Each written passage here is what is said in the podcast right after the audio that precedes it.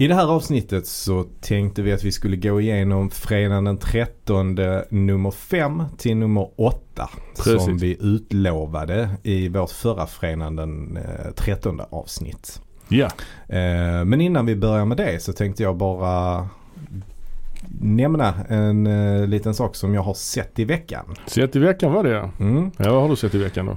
Jo, det är ju alltså en serie då som jag har sett på C-more som har kommit ut med 2 säsonger nu, och den andra säsongen kom ut nu 2020. Och det är ju en serie som heter Manhunt, och säsong 2 har kommit nu i år, och den finns att se på C-more bland annat, vad jag har sett i alla fall. Första säsongen tror jag fanns på Netflix tidigare, för där såg den första i alla fall. Och den första handlar ju om Unabombern, jakten på Unabombern. Just det, han är med från Avatar, va? Ja, just det. Ja. Precis. Han spelar ju någon slags FBI-agent som leder hela det arbetet där. Ja. Och säsong 2 handlar om, jag tror att han kallas för Centennial Bomber eller Cent Bomber. Mm-hmm. Det var han som sprängde en bomb i Atlanta under OS-invigningen. Ah, just det, Centennial Park. I Centennial Park, just det. Precis. Kommer jag ihåg. 96. Ja, precis, 96, ja. Mm. Och båda de här 2 säsongerna tycker jag är ganska välgjorda faktiskt. Bra spänning och intressant att följa FBI:s arbete.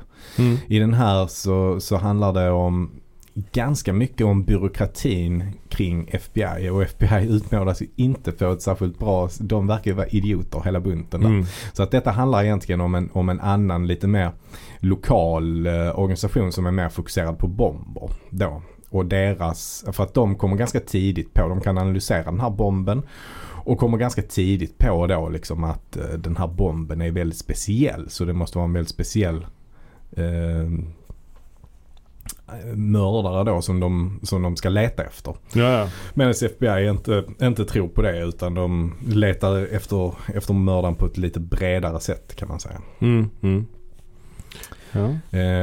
Men jag tycker att även om FBI porträtteras på ett jävligt tramsigt sätt, så tycker jag serien är bra och välgjord och spännande. Men det är ju verkligen som att FBI är helt dumma i huvudet. Liksom. Ja, jag får kolla in det. Jag hade den här säsong 1 på min lista, men jag vet inte om jag har kvar, om den finns kvar ens längre. Listan växer, men man hinner inte se grejerna. Nej, så är det. Men apropå FBI så läste jag ju att det här är Mindhunter för Netflix, har ju blivit nedlagt nu. Mm. Känns mycket tråkigt tycker jag. Jag tyckte det var en väldigt bra serie, men de sa väl att det var för mycket jobb helt enkelt. Ja. Den krävde jättemycket resurser. Mm. Så att, för den utspelar sig inte i nutid, va? Nej, det var 70-tal. Ja. Början av 80-talet, sen i säsong 2 tror jag. Mm. Men nej, så det var ju synd att den slutade helt i... Den blev inte avslutad då. Den slutade mitt i. Det är ju väldigt tråkigt när det blir så med serier. Jag läste ju också att den här Glow har blivit nedlagd. Ja. Och där skulle de ändå göra en säsong 4, men de valde att inte göra det helt plötsligt. På grund av corona då. Mm. Där var det den handlar om. Var det den som handlar om kvinnliga wrestlers? Ja. Yeah. Gorgeous Ladies of Wrestling. Yeah, Glow. Okay, yeah. Mycket baserat på verkliga händelser ju. Säsong 1 var ju riktigt bra tyckte jag. Men ja, så att det som finns, det finns i alla fall 3 säsonger om man kan titta på där. Ja, det är synd. Ja, men de hänger ihop lite grann ju. Manhunt och Mindhunter. Alltså de påminner lite om varandra, och de taggar in i varandra kan man säga. Men de är ändå väldigt olika. Manhunt-serien, det är ju väldigt baserat på verkliga händelser. Sen har de ju tagit sig friheter såklart. Men det är väldigt så realistiskt gjort. Och i den här andra säsongen så är ju... Heter hon Carla Gugino? Heter hon så? Ja. Det är hon som också är med, som jag nämnde här sistens, med i den här Haunting of Hill House och Bly Manor. Mm. Ja. Hon är med här och spelar en elak reporter. För att storyn är ju så liksom att det var en säkerhetsvakt som hittade bomben och skötte sitt jobb väldigt bra och såg till att väldigt många kom undan. Så det var inte så många som dog. Jag tror att det var 2 eller 3 personer som dog bara. Ja. Sen var det kanske ett 30-tal som blev skadade, men hade han inte varit så på tårna där och så snabb så hade många fler dött och många fler blivit skadade, för det var en riktigt stor bomb liksom. Men det som hände sen i efterspelet var att han blev anklagad för att själv ha placerat ut bomben. Okej. Och alltså på något sätt för att förhöja sig själv och göra sig själv till en hjälte. Så hade han placerat den där så att han skulle kunna rädda alla därifrån. Men det utreddes ju och det blev rättegångar och grejer. Så att mycket handlar omkring det. Men då går vi vidare med dagens huvudämne. Just det, och det är alltså fredag den 13 del 5 till och med del 8. 80-talsfilmerna, de vi har kvar från 80-talet. Men innan vi börjar där skulle jag vilja bara rätta en sak från fredag den 13 avsnittet. Ingen jättegrej egentligen, men jag sa ju det att jag trodde att du vet det här jump scare till första filmen när han pojken hoppar upp. Att jag trodde det var bortklippt när jag såg filmen första gången. Men jag kan ha fel där. Jag tror snarare att det var så att det var jump scare i trean som var bortklippt. När tanten kom upp på vattnet. Att det var det som var bortklippt när jag såg trean för första gången. För jag kommer ihåg att jag blev oerhört förvirrad när polisen pratade om att hon hade sett en kvinna i vattnet. För det var helt bortklippt. Och det finns ju inget alltså, som nämns överhuvudtaget om det i filmen ju. Nej. Jag menar, pojken nämns i alla fall i fredag den 13 del 1. Så hade den varit bortklippt hade man inte blivit så förvirrad. Men här är det ju verkligen att man har tagit bort det helt liksom. Det var ingen stor grej. Jag vill bara säga det, att det var bortklippt. Ja, ska vi börja prata om den femte filmen då? Ja. 1985 kommer filmen fredag den 13 del 5 A New Beginning. Ja. Så förra var Final Chapter, nu kommer en ny början. Och detta är kanske den film jag har sett flest gånger i serien faktiskt. Jag hade den här inspelad på VHS från Filmnet liksom. Så jag såg den om och om igen. Rätt så många gånger. Refuserad av Danny Steinman. Produktionsfakta. Budget 2,2 miljoner. Ja. Spelade in 22 miljoner. Ja, så att det är ett kraftigt nedgång gentemot föregående filmer som har varit över 30 miljoner allihopa. Men fortfarande ändå motiverat att göra fler filmer. Definitivt. 10 gånger. Den spelar in 10 gånger pengarna så att det är riktigt bra. Den börjar ju hastigt med en drömsekvens då med Corey Feldman. Han gör en liten cameo här. Yeah. Det är intressant för detta kommer innan förtexterna. Och sen står det i förtexterna and Corey Feldman och special appearance. Man är inte med mer sen efter förtexterna. Han var med precis i början. Ja. Ja. Och då får han se några människor som ska gräva upp Jasons grav. Och Jason återuppstår då och dödar de här människorna. Och sen går Jason fram till honom och ska hugga ihjäl honom. Och då vaknar Tommy då. Och då är han ju mycket äldre. Han hittar någon bil på väg till någon mental institution. Så att vi säger att han är 12 år kanske i del 4. Ja. Och strax över 20 i del 5. Det är vad man kan tro, ja. Men faktum är, min gode vän, faktum är att fredag den 13 del 5 utspelar sig 1989. Så Tommy är bara 17 år. Ah. Så det utspelar sig bara 5 år senare. Det ser ut som att det är 10 år senare ju. Yeah. Men det är typ bara 5 år senare. Han skådespelaren som spelar Tommy här, han var 25 bast. Men ska då spela 17. Ja. Så det är en ny skådis som spelar Tommy.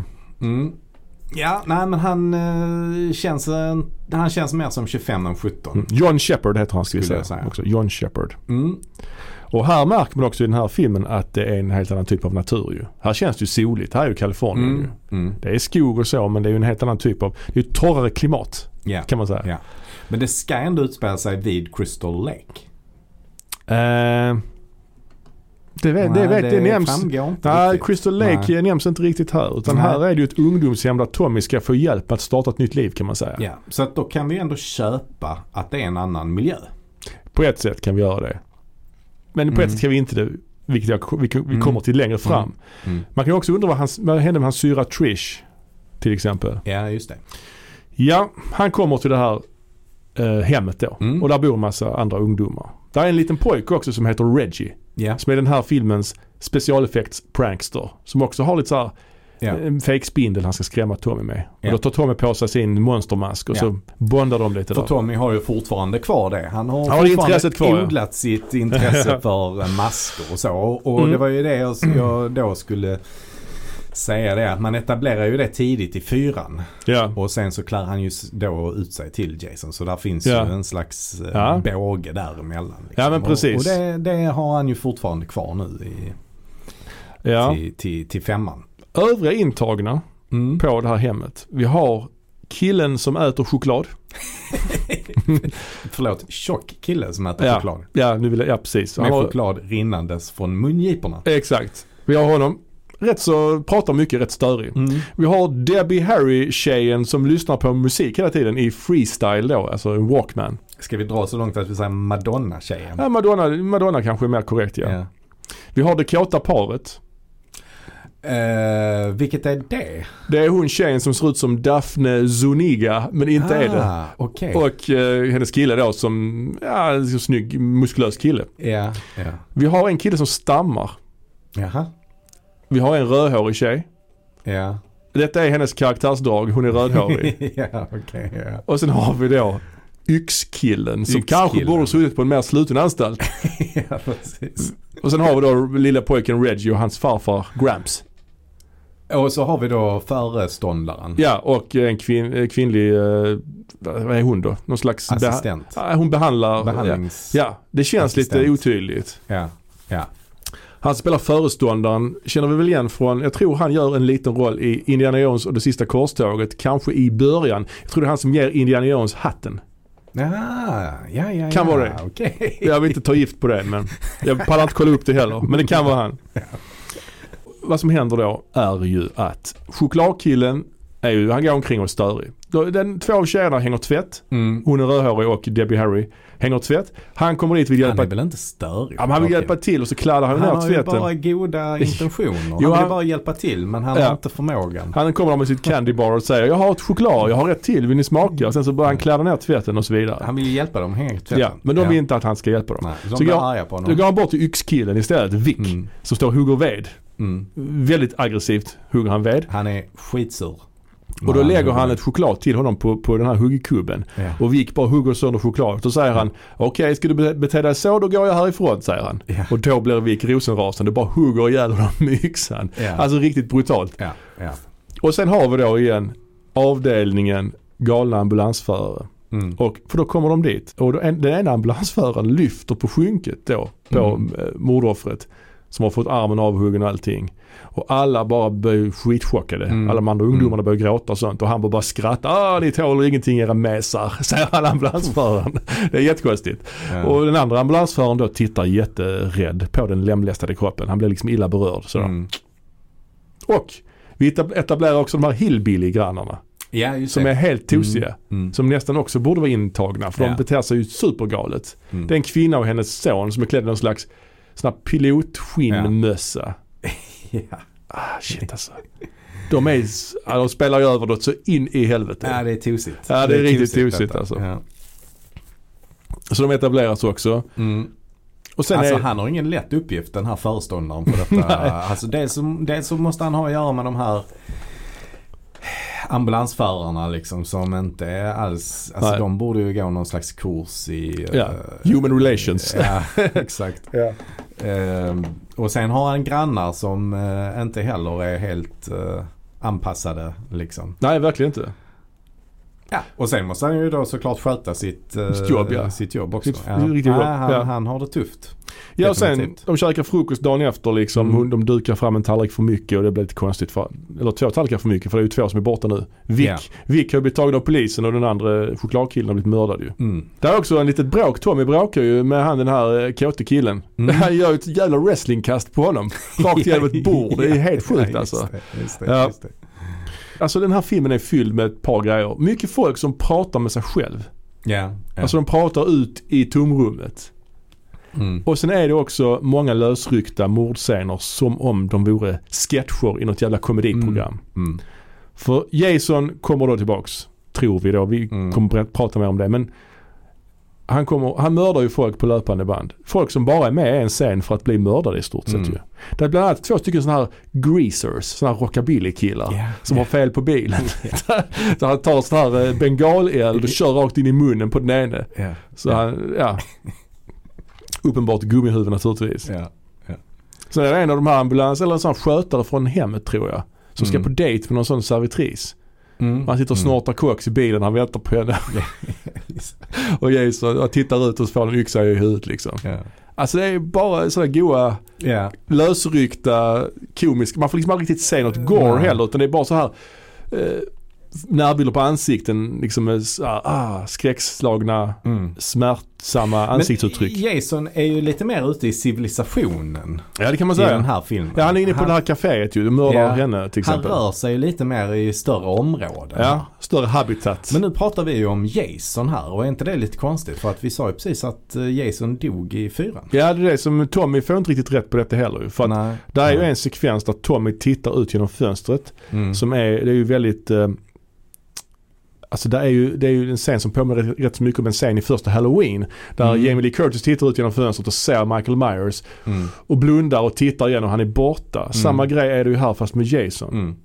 Men då är det ju faktiskt att han är där och följer efter det här kåta paret. Yeah. För, och vi ska också säga det att det etableras också en karaktär som kommer till det här hillbilly-paret. Han ska göra ett gott dagsverke för att få ett mål mat. Ja, just det. Man ska då tro att han blev sen mördad i scenen därpå. Han är fullständigt meningslös liksom. Ja, men det är ju lite så här nu att eftersom vi vet att Jason är död så förstår vi ju att okej, det är någon annan som är Jason. Vem är det? Ja, men lite så. Så att vi kommer ju då tillbaka lite grann till den här who done it som finns i 1. Ja, fast här får vi ändå se en kille med hockeymask. Vi får ändå se Jason med hockeymask. Ja, men vi vet inte vem av de här karaktärerna som etableras är det som har den här hockeymasken på sig. Ja, fast när jag såg filmen första gången så tänkte jag inte så. Jag tänkte bara att det var Jason. Liksom. Jag tänker lite så. Eftersom vi vet att Jason är ju död. Ju, liksom, jo, så det är sant. Någon annan. Och det man tänker är att det kan vara Tommy som har någon slags... han har utvecklat... någon slags vad kallas det när man har olika personligheter? Ja, schizofreni kanske. Han har utvecklats någon slags schizofreni. Men det heter det vet jag inte egentligen, men skitsamma. Ja. Alltså så att han går in i en annan karaktär och blir Jason. Ja, liksom. Kanske. Men när han då är Tommy så är han inte medveten om det han gör liksom. Så det är en tolkning som man tänker när man kan se den här, eller som man kan tänka när man ser den här filmen. Ja. En annan är ju då den här snubben som går omkring lite mystiskt och ska ha dagsjobb hos det här hillbillyparet. Jo, han är en red herring. Han dör ju sen direkt efter. Mm. När han står och kollar, för man ser ur hans point of view när han tittar på kåta paret när de har sex. Sen vänder han sig om och får en kniv i magen.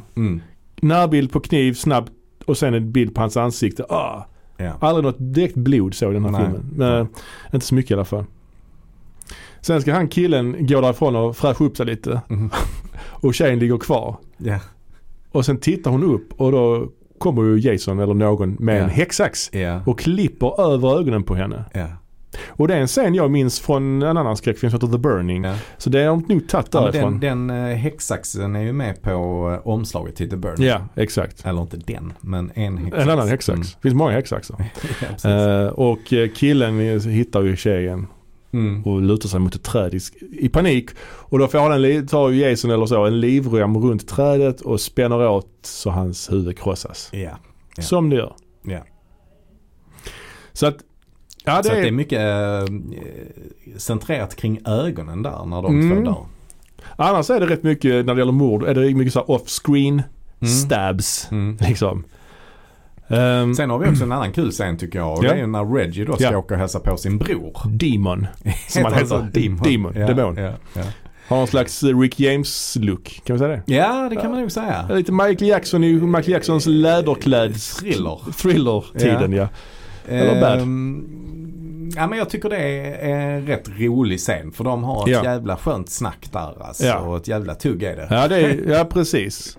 Och Reggie då, han är kanske 12 år eller någonting sånt. Han försöker då flirta lite med med hans tjej och sånt. Ja, med Demons tjej. Ja, mm. Ja. Ja, det är rätt märkligt. Men i alla fall, sen åker han hem igen. Ja, han, Demon är ju stan bara tillfället. Ja, han bor i någon van också. Mm. Ja. Sen i alla fall så blir han lite skitnödig. Kan man säga han hade ett enchiladas. Ja, så han måste gå på dass. Ja.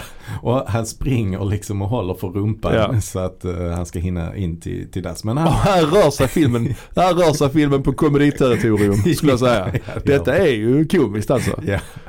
Och han kommer in på dass. Han kommer in på dass och pustar ut. Och, han ser ut att få någon mindre orgasm där när han sätter sig på toan. Och sen börjar ju flickvännen pranka honom. Ja, skaka dasset. Skaka den här bajamajan. Och sen börjar de sjunga med varandra. Ooh baby, hey baby, ooh baby.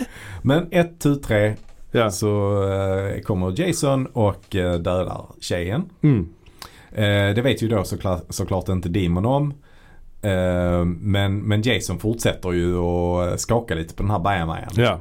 Och sen förstår ju då Demon att allt är inte som det ska. Ja, han tittar ju ut och ser att hon ligger där och sen dör ju. Och då blir han ju livrädd. Och han gör faktiskt en riktigt bra prestation där tycker jag. Mm. Demon skådespelaren. Alltså det är en riktigt bra rädsla som... som visas. Det är ju faktiskt lite intressant också det här med, och vi är tillbaka lite grann på det här med Final Girl. Just det. En av anledningarna till att det var just en girl alltid var ju att man trodde inte att män skulle kunna, eller killar skulle kunna göra liksom rädsla så bra. Ah. Alltså det här med Scream Queens till exempel. Ja. Alltså så. Men han gör ju faktiskt det. Han gör ju en... Ja, det gör han ju. Och han blev väl stucken sen genom vägen. Han blev stucken genom vägen, ja. Så han dör. Sen har vi de andra, resten bör bara snabbt bättre av dem. Alltså bara för att de ska få någon... Alltså han den stammarkillen blir mördad. Mm. Rödhårig tjejen lägger sig i sängen och upptäcker då att han ligger bredvid henne död. Ja. Hon inte märker det direkt, det är ju ett konstigt också. Ja. Sen blir hon ju dödad. Ja. Men sen har vi ett mord också som är rätt så bra. Där han bygger upp en spänning. Det är ju Debbie Harry, Madonna-tjejen. Hon står ju i sitt rum som är så här 80-talsrum med massa idealbilder och posters på väggarna och lyssnar på en låt som är rätt så cool, som handlar om texten är sånt: I see a man with no life in his eyes. Och så ser man Jason, dörren öppnas, hon vänder sig om, där ingen där. Hon fortsätter lyssna. Du vet, man bygger upp det här att någon är där men hon säger inte vi säger. Ja, ja. Det tycker jag är en rätt så bra uppbyggd scen faktiskt. Mm. Hur dör hon då? Ja, han bara kommer fram till henne och tar henne runt halsen och sticker henne, typ så. Ja. Och sen kulminerar väl den här filmen i en lada också, va? Ja, men det är också något, alltså är det Tommy som bara ser att alla kropparna är lagda på varandra i ett rum? Ja, det är Reggie. Reggie hittar alla kropparna och så visar han det för hon Pam. Ja. Eller hon... Assistenten. Ja. Och då flyr de. Och då kommer Jason efter dem. Och de springer in i en lada. Pam får tag i en motorsåg. Och Reggie ligger uppe på hölloftet och hejar på när de slåss ju. Yeah. All right, Pam! Yeah. Och sen kommer Tommy in och det blir råkur. Liksom. Och det är ju egentligen första gången där vi verkligen... För att där är det också lite... Man funderar lite, är det Tommy som är Jason fortfarande? Ja. Men det är ju först när han kommer in i ladan som man förstår att det är inte Tommy. Alltså det är lite så tvetydigt. Exakt. Och det blir en fight uppe på hölloftet. Jason ramlar då ner. Kommer upp igen. Och ramlar ner och spetsas på någon slags... Är det någon jävla skördemaskin av något slag? Yeah. Och då får vi se att det inte är Jason. Utan det är ju då... den ene ambulansföraren. Han som blev lite chockad av det här liket i början. Yeah. Chokladkillens lik. Han har också varit med en scen tidigare. Där polisen snackar och säger, pratar du med mig? Nej, jag pratar inte med dig. Så att han är med 2 senare sen tidigare. Det är också, här är det många som stör sig på att det inte är Jason, men han beter sig som Jason ändå. Han dödar ju folk på likadant så här ju. Ja, och då nystas det ju upp i slutet att han är då pappa till den här chokladätaren.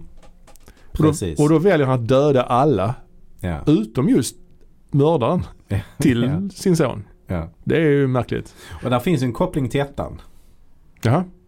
I och med att i ettan så är det då en mamma vars son blir dödad av oaktsamma lägerledare och dödar alla. Här är det då en pappa vars son blir dödad och väljer att döda alla i sin närhet. Det har inte jag tänkt på. Nej. Jag har bara tänkt på att det känns märkligt att han kopierar Jason. Mm. För att det är ju inte vid Crystal Lake väl? Nej. Att han väljer, det kanske till och med någon helt annanstans i Amerika, att han väljer att kopiera just den mördaren.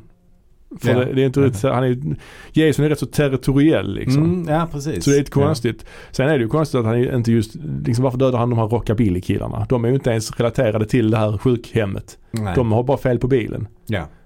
Och alltså, han borde egentligen inte döda Demon och hans tjej heller. Ja, fast han har ju någon liten relation till vårdhemmet för att han känner en bror till Reggie, men det är ju absolut, han är hård där tycker jag, en hård bedömning. Och sen visar man då i slutet när hon, Pam och Reggie är på sjukhuset, Tommy också, så kommer polisen då och visar plånboken, han sjukvårdarens plånbok, där har han främst en bild på sig själv. Bara för att vi ska, som tittare ska fatta att vi överhuvudtaget är som är mördaren. Och sen har den en bild på den här sonen som verkar rätt så nytagen också, den bilden. Ja. Så det är ju konstigt då måste han ju för jag tolkade det först som att det var en son som han inte ville kännas vid. Ja, lite så att han var född utom äktenskapligt och varför tolkar du så? Ja, för att inte någon reagerar på du, det är din son just som ligger här död. Ja. Varför ingen annan sa, alltså vet det. Alltså då borde de ju veta att det är hans son. Eller? Alla borde reagera på det, shit, det är ju din son. Ja, det är klart. Ja. Ja, men det tänker jag att det vet inte alla kanske. Nej. Jo, alltså i och för sig han som har hand om behandlingshemmet måste ju veta det. Ja, jag tänker det. Jag tror att det är en hemlig son helt enkelt. Ja. Okej. Ja, det kan det vara. Men och sen, Tommy ligger i sin sjuksäng. Och det blixtrar och regnar utanför. Ja. Och vid fotgängarna helt plötsligt uppenbarar sig ju Jason. Han står där och tittar på honom. Och Tommy blundar och Jason och tittar igen och Jason fejdar bort. Och här kan man då undra, är Jason ett spöke här eller är det bara i Tommys huvud och så vidare? Och Tommy tar då, reser upp, öppnar byrån bredvid nattduksbordet. I lådan ligger Jasons hockeymask. Naturligtvis. Pam kommer in i rummet för hon har ett ljud och hon kommer in och ser att fönstret har krossat så att Tommy har stuckit. Men då stängs ju dörren bakom henne och där står Tommy med en kniv. Filmen tar slut. Varför har han kniven ifrån förresten? Det var ju en riktig brödkniv typ. Så det är ju dålig säkerhet på den masken. Är det då? För att den här masken som ambulansföraren har på sig när han är Jason, den är ju då, den har blåa streck. Ja, den är annorlunda design på den. Ett annat hockeylag. Ja, precis. Ja. Och Jasons originalmask är ju röd. Ja, precis. Eller har röda streck. Ja. Så den han hittar, är det den röda eller den blåa? Jag tror det är den röda. Ja. Jag vet inte. Jag kommer inte ihåg. Men det makes sense att det är den röda, att han på något sätt har behållit den. Det är inte lika mycket sens att den ligger på sjukhuset. Nej, men är det inte han som har haft med sig Tommy? Han har inte tagit med sig till sjukhuset. Ja, det är ju jättemärkligt. Jag ska bara hämta den där hockeymasken som jag tog från den där mördaren när jag var liten. Ja, det är jättekonstigt. Ja. Bästa mord i femman. Jag vill slå ett slag för rockabilly-killen med bengalen i munnen. Vill du? Ja, jag vet inte. Ja, men varför inte? Ja. Den tycker jag är förbisett. Ja, du får säga vad du vill. Ja, men jag tycker det. Jag har två jag gillar. Fan, vi glömde en. Jag har en till förresten också. Ja, det är ju Hillbilly-sonen. Han glömde vi bort heller. Det är ju en fight mellan honom och Tommy. Och han är ju ledsen och åker hem till mamma och börnar med sin moppe i trädgården. They've hurt me, ma! Yeah. Och då kommer Jason ut, eller då ambulansföraren ut och bara hugger huvudet av honom. Den är också bra. Men jag vill ju slå ett slag för livremmen över ögonen. Den känns riktigt klassisk, tycker jag. Det är ett klassiskt Jason-mord. Ja, det är klart. Jag gillar det. Alltså, det är ju också rätt när det är ju närbilder på när han spänner den här livremmen. Alltså. Det känns rätt äckligt. Ja, det är det. Men jag gillar ju också hela scenen med bajamajan. Det är min favoritscen. Ooh, baby. Hey, baby. Det är min favoritscen i filmen, tror jag. Ja. Även om själva mordet på Demon inte är så himla kul. Ja, det är inte hela scenen bra. Det är mycket påvmord, alltså point of view-mord och reaktionsbilder. Det är inte så mycket gore som är i tvåan, trean och ettan. Högt bodycount dock. Alltså 21, inklusive då inkluderar jag både Roy då, som är den här ambulanskillen, och även chokladkillen Joey, som i och för sig inte blev dödad av Jason, men ändå. Så det är 21, det är högt. Ja, det är någon slags rekord än så länge. Jag tycker man har rätt kul när man ser den här filmen. Ja, men det har man. Den är liksom en komedi rätt mycket ju. Ja, det har man. Jag tycker dock att miljöerna är lite, det är inte så fina miljöer som det är de andra. Nej, och de är också lite mer, som vi sa, Jason är mer ute i civilisationen och sånt. Man saknar ju sjön. Ja, precis. Alltså det är inte den här, det som Frenan den trettonde filmerna gör är ju att man är på en ganska secluded, liksom avstängd plats. Ja, det är sant. Isolerad. Precis. Det är de ju inte här på samma sätt. Nej, det är man, nej, det är så man. Det är väl det jag kanske, men jag håller med, jag har kul när jag ser den här. Och tycker den är relativt bra faktiskt. Och en minnesvärd karaktär då?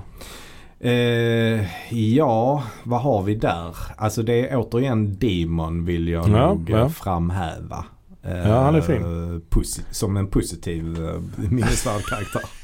Jag gillar Hillbilly-sonen. Gör det. Eller gillar jag inte, men jag hade minnesvärd. Ja, det är han är over the top. Ja, och Hillbilly-mamman också. Ja, hon blir också mördad i sin egen stuvning. Ja, just det. Men det får man inte riktigt se. Man ser att hon klämmer en tomat. Ja, det är lite så fattigt det mordet. Chokladätaren tycker jag. Chokladätaren är ju också... Ja, mycket dialog liksom innan han blir dödad där. Han påminner ju ganska mycket om... han Prankston i trean. Exakt. Ja, Kelly. Ja, sen har vi precis. Ja, men det finns rätt mycket ändå här ju. Finns mycket. Sen har vi då också vad den bidrar med till serien. Ja. Det är väl mer att den bidrar väl att det sticker ut just att det inte är Jason, att det är liksom en copycat istället. Ja, precis. Det är väl snarare det den sticker ut på det och är lite. Och sen så etablerar den ju Tommy som en karaktär ju. Ännu mer, precis. För här var ju tanken då att Tommy skulle ta över och bli den nya Jason. För det är det man får intrycket av i slutet ju. Att han, Jason, kommer in i hans huvud liksom. Att han tar på sig masken och anammar den identiteten. Jag menar att den etablerar honom som Tommy som vuxen. Och en handlingskraftig vuxen individ. Hur sköter sig Jason då? Han är ju inte med. Det är ju en svår fråga. Han är bara med i en drömsekvens i början och han är med som ett spöke i slutet. Så att med tanke på den lilla så sköter sig rätt så bra. Ja. Okej, ska vi gå vidare till nästa film i den här sviten? Det gör vi. Då är det del nummer 6. Ja, Jason Lives 1986 kom den. Yes. Jag älskar undertitlar. Det tycker jag fanns styrka med den här serien, att den har undertitlar. Det tycker jag är jävligt trevligt alltså. Tom McLaughlin har refuserat denna. Ja. Den hade hela 3 miljoner i budget. Spelade endast in 19 miljoner. Ja, lite svagare. Den här känns ju dyrare, den här filmen. Det var den första jag såg faktiskt av alla filmerna. Kanske bland de första skräckfilmer jag såg överhuvudtaget. Jag såg den hos en kompis. Helt unheard of. Ja, jag vet inte. Jag kommer inte faktiskt ihåg vilken jag såg först i ordningen. Men jag tror att det rör sig om 2:an, 4:an eller 6:an. Ja. Det kändes som att det var de som var de populäraste och enklaste att få tag på i alla fall. Men jag är inte säker.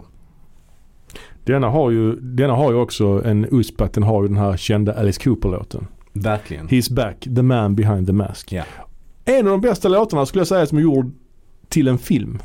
Definitivt. Jag tycker den är riktigt bra fortfarande än idag. Jag tror att Alice Cooper har med 3 låtar i den här filmen.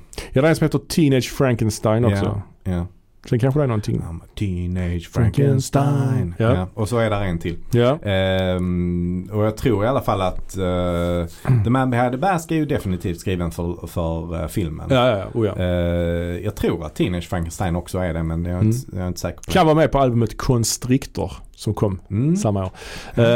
Här har vi då ju en ny skådis som spelar Tommy. För den förra, enligt vad jag förstår, så blev han kristen och ville inte vara med i fler filmer eller för den stilen. Han skulle bli pastor eller någonting. Det ser man lite på honom. Kanske.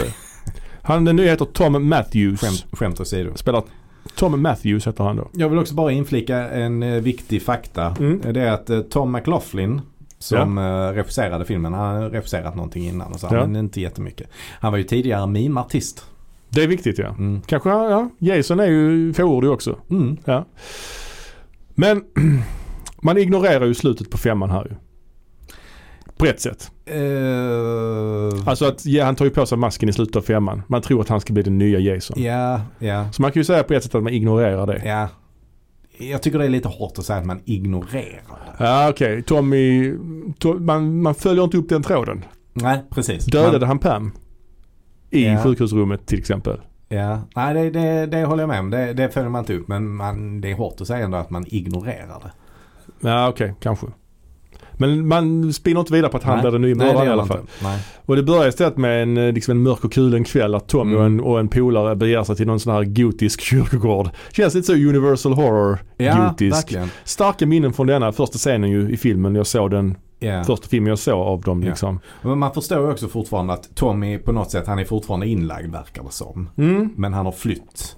Precis. Från hemmet han är inlagd på. Precis, för att nu göra sig av med Jason en gång för alla. Yeah. Så den här utspelar sig nog ändå ganska snart efter femman tror jag. Mm.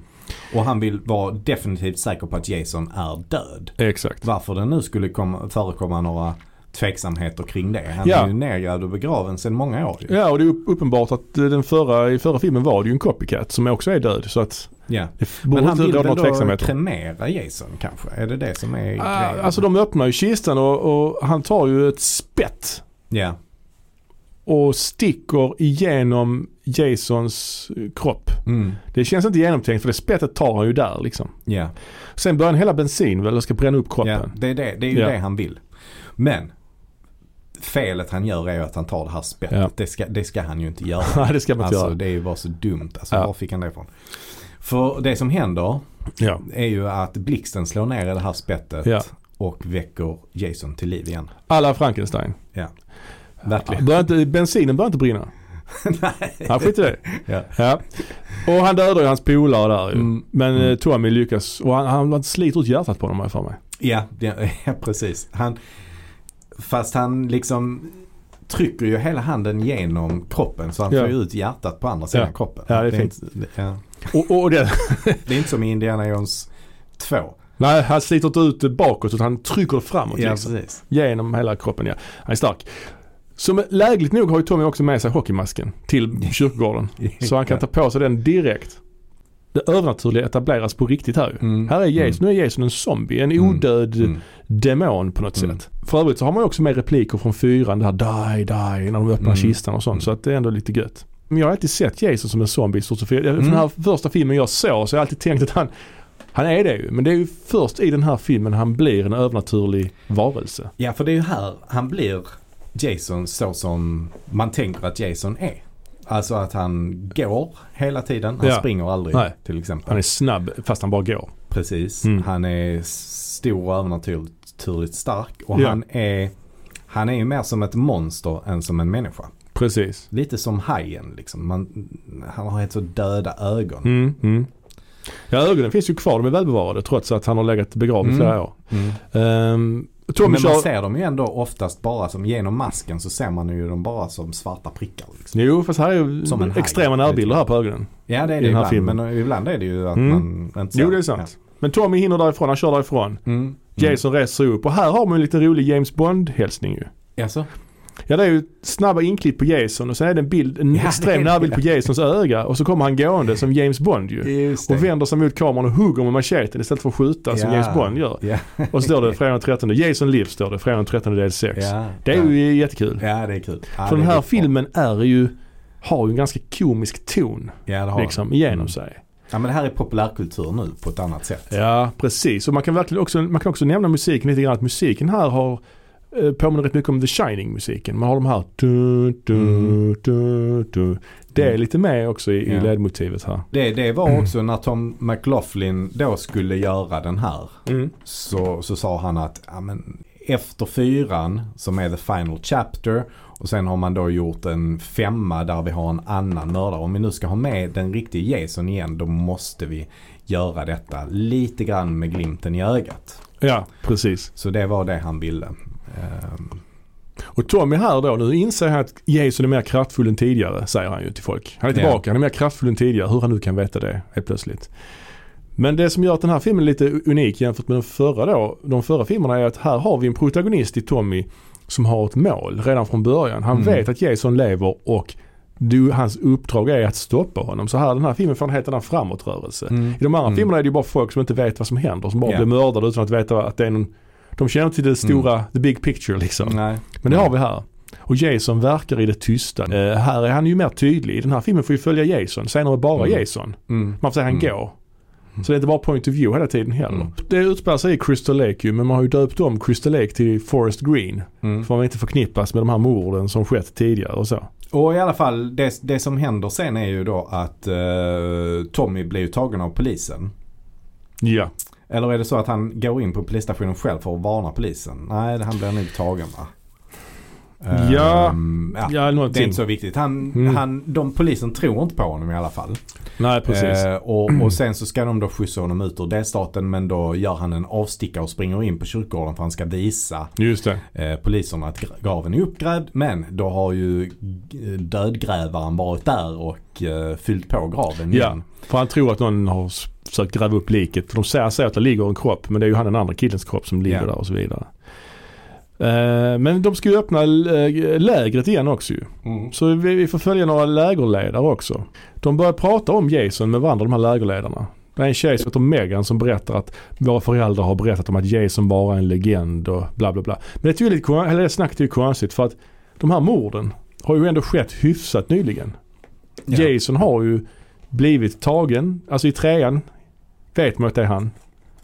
Och i 4:an dör han ju. Så att han bara skulle vara en legend och en myt, det stämmer ju inte. Han har ju varit med på nyheter där, typ, att han har begått mord och sånt. Så han är ju en mördare som faktiskt har funnits, så att säga, i den här filmen.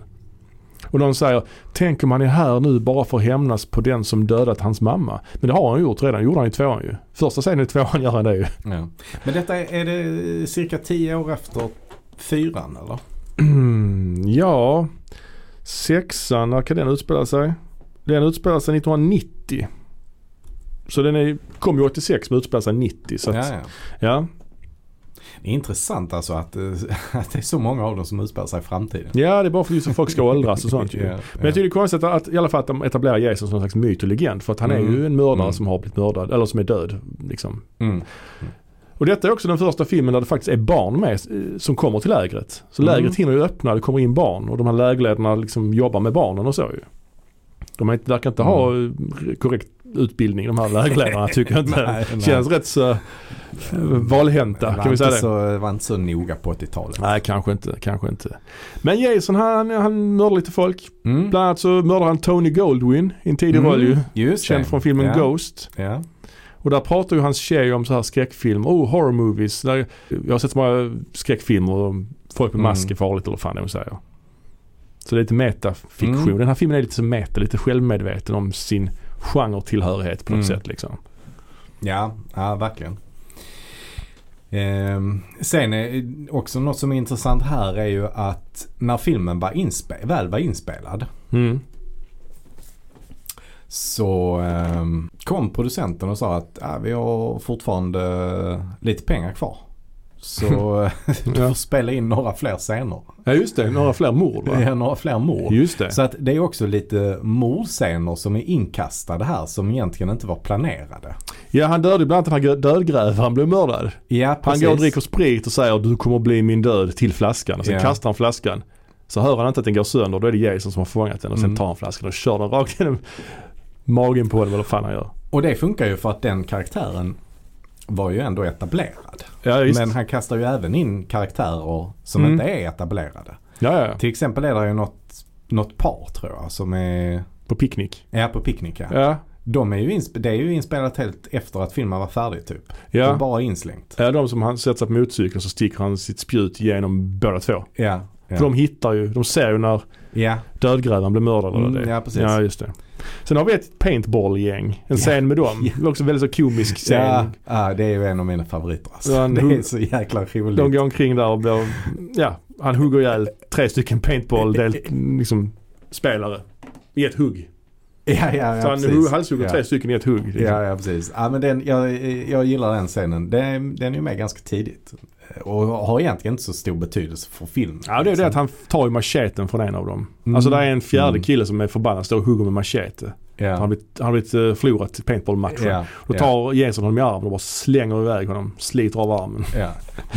Men de är några sådana säljare, har jag för mig, som är ute på teambuilding. Ja, men precis. det är så jäkla roligt, för jag gillar den scenen. De är riktigt bra gjorda. Det är ju då två killar då som är lite så rivaliserande säljare, och så har de sin kvinnliga säljchef då. Ja, hon skjuter båda två. Och sen har vi då även han, den lite killen där som är lite bakom flötet, eller vad man ska säga. Ja, han med macheten där. Ja, precis. Ja, som håller på att skjuta sig själv nästan. Och, ja, han är ju lite fumlig. Ja, han, ja, just det, han med brillorna. Ja, han också. Det är en femte kille. Det är 5 stycken paintball. Många paintball. Och det är som en separat liten film i filmen nästan. Liksom. Ja, sen har vi ju... Alltså man får se Jason mycket mer i den här filmen. Ju. Det är ju inte alls mycket point of view. Så det är mycket bilder på dem. Så här. Bara face on liksom. Men ja, Tommy har då köpt lite böcker om det ockulta, eller jag vet fan, han har lite böcker och han läser, han får för sig att han ska återlämna Jason till sjön, för det är det här sättet han kan dö på. Alltså det där är också, var har han fått det ifrån? Han har köpt dem i någon slags lanthandel. För han kommer ut ur en affär som heter Karloffs. Just det, de har mycket så skräckfilmsnamn. Grannstaden heter ju Carpenter, och någon heter Garris, heter sheriffen. Sheriffen är för övrigt lite lik John Carpenter rent utseendemässigt. Ja, det är han. Ja. Det är lite kul faktiskt. Ja. Men Garris, vad är det då? Det är också Mick Garris, regissör också. Tommy blev lite så betuttad i en tjej som är på en av lägerledarna, och hon råkar också vara dotter till sheriffen ju. Ja. Så hon fritar ju Tommy från sheriffens cell.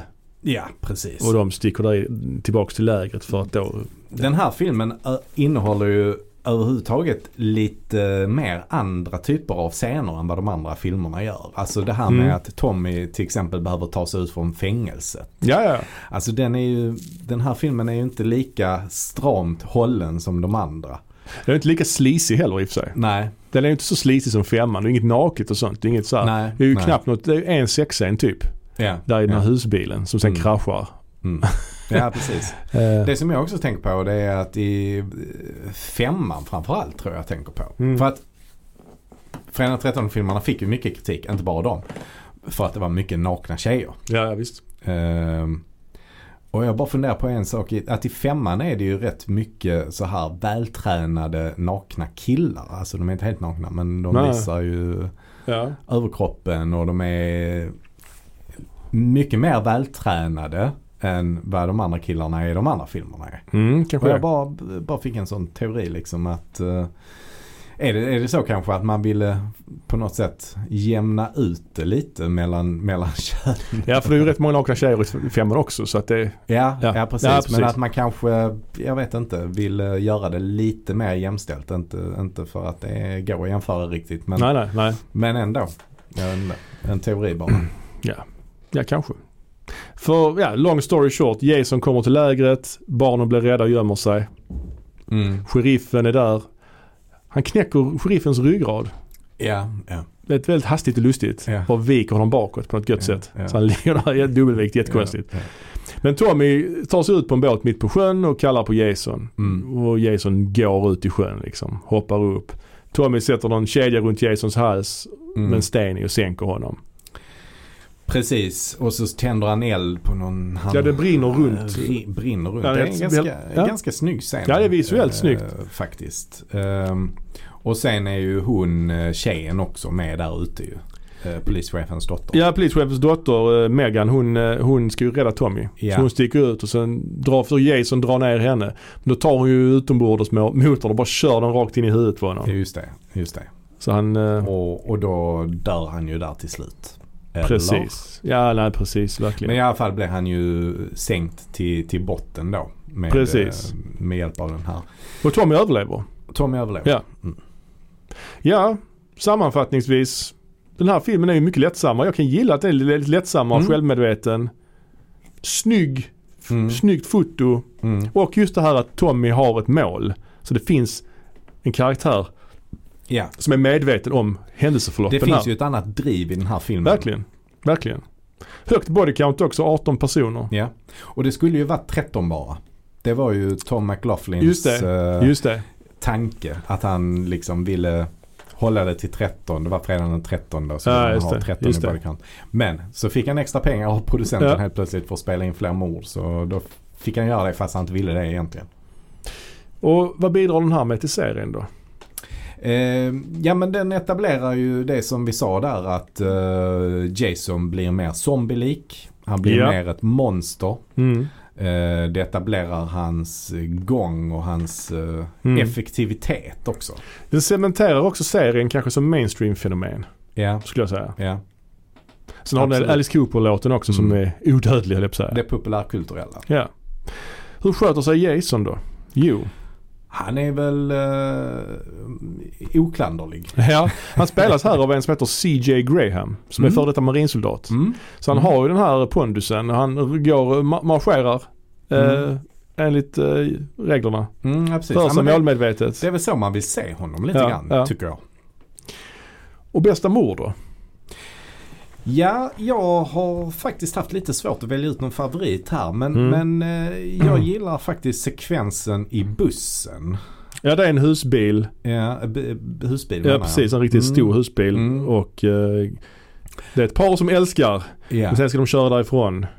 Ja, men Jason är där inne i husbilen. Just och det. Då är det ju framförallt mordet på tjejen. Just det. Som han trycker in i väggen, och då får man se det utifrån också, så att man ser hur hela hennes ansikte deformerar plåten och trycks ut. Precis. I en rätt så bra effekt, tycker jag. Ja. Och sen går han även fram och dödar killen som kör medan bilen kör, så hela bilen kraschar. Ja. Och det är en storslagen scen. Det är storslagen, det är en money shot. Och sen så bara går han upp på taket, men på sidan, så han står ovanpå husbilen. Precis, när den liksom brinner lite grann.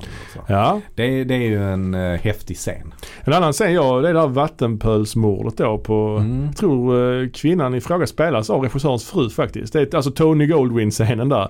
Där hon ligger i en vattenpöl och tittar upp, och han sticker henne i huvudet med något, det här spettet. Så man ser, det kommer bubblor upp på vattenpölen, och så tappar ens plånbok pengarna och American Express-kortet rinner iväg. Det är väldigt snyggt gjort också. Det är någon slags skämt där med American Express. Don't leave home without it. Yeah. Sen har vi det här med minnesvärd karaktär. I den här filmen tycker jag, kanske den här filmens svaghet är att det är ganska få minnesvärda karaktärer. Det är inga sådana tosiga. Nej. Direkt. Nej, precis. Sheriffen är kanske rätt så minnesvärd. Alltså han har ju en agenda. Han ska skydda sin dotter från den här Tommy, som han är övertygad att han tror att Tommy är mördaren ett tag. Ja, ja.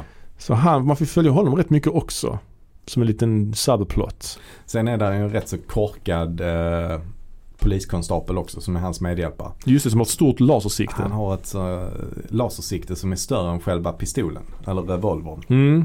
Och lite konstigt att man har ett lasersikte på en revolver, kan jag tycka. Ja, lite märkligt. Det känns lite effektsökeri där från polisens sida att ha det. Men det var ju sånt som var populärt på den tiden. Och sen gillar paintball-scenen också. Hela den sekvensen är rolig. Ja, 1987 var ju då som sagt ett viloår för den här serien. Men 1988 så kom den tillbaka igen med en ny installation. Och det var då alltså fredagen den 13 del 7. The New Blood kom 1988. Och redan här hade man ju planer på att göra en Jason vs. Freddy faktiskt. Ja, just det. Denna skulle vara det egentligen. Men eftersom det var olika filmbolag som hade rättigheterna så kunde de inte riktigt komma överens där. Nej, precis. Så det blev istället en Jason vs. Carrie. Ja, exakt. Ja, men man hade ju lite liksom höga ambitioner från början med den här filmen. Ju. Att man vill göra en riktigt bra film, har jag läst på nätet. Att man hade någon ny producent som hade skyhöga ambitioner. Att liksom det här skulle bli en film som skulle kunna vinna en Oscar, typ så. Men så blev det ju inte riktigt, kan man säga. Nej, det blev verkligen inte så. Och det ryktades ju även att man ville, vet du, man ville ha som regissör. Ja, nej, jag minns inte. Enligt ryktena, enligt internet, så försökte man få Federico Fellini att regissera. Jaså. Det är ju helt sinnessjukt. Ja, det är det verkligen. Men jag vet inte hur, man ska ju ta det med en nypa salt, men tänk om Är det IMDb-fakta detta? Ja, detta är lite mer Wikipedia. Ja, okay. Så det är lite ytterligare. Ja, ja. Jag bara tittar igenom snabbt och jag reagerar på det liksom. Ja. Att Fellini liksom. Ja. Tänk om han hade haft det liksom... Roma, Satyricon, Dolce Vita, Frenan den trettonde del 7. Ja, det är alltså för Fellini har väl aldrig gjort någonting i närheten av en sån genrefilm. Nej. Alltså det är ju många italienare man har kunnat tänka sig. Ja, Argento. Det hade varit mer rimligt. Det hade varit uppenbart, men ja. Jag hade kunnat förstå Pasolini kanske.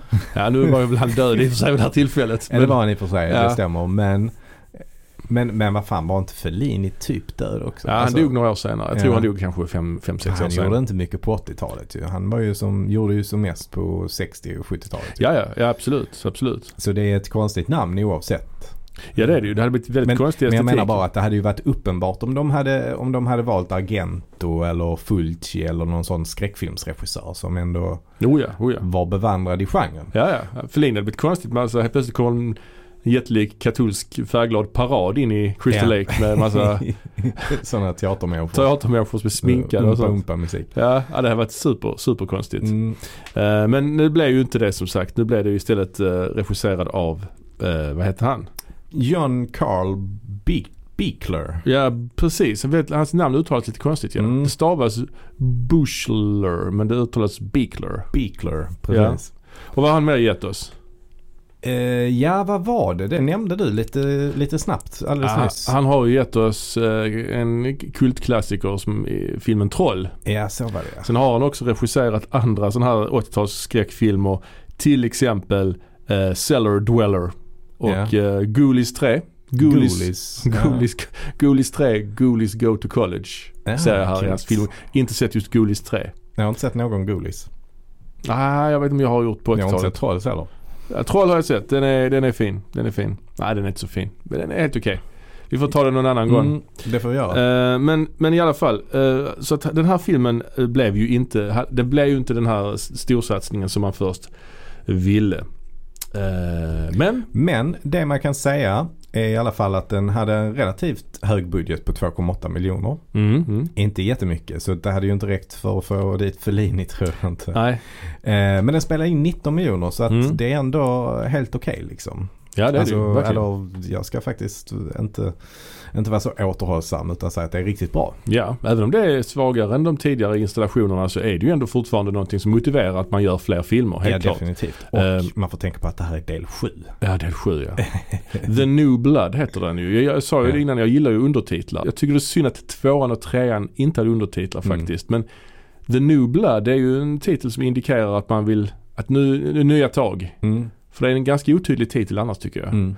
Men rent vad ska man säga, innehållsmässigt så är det ju en del nyheter.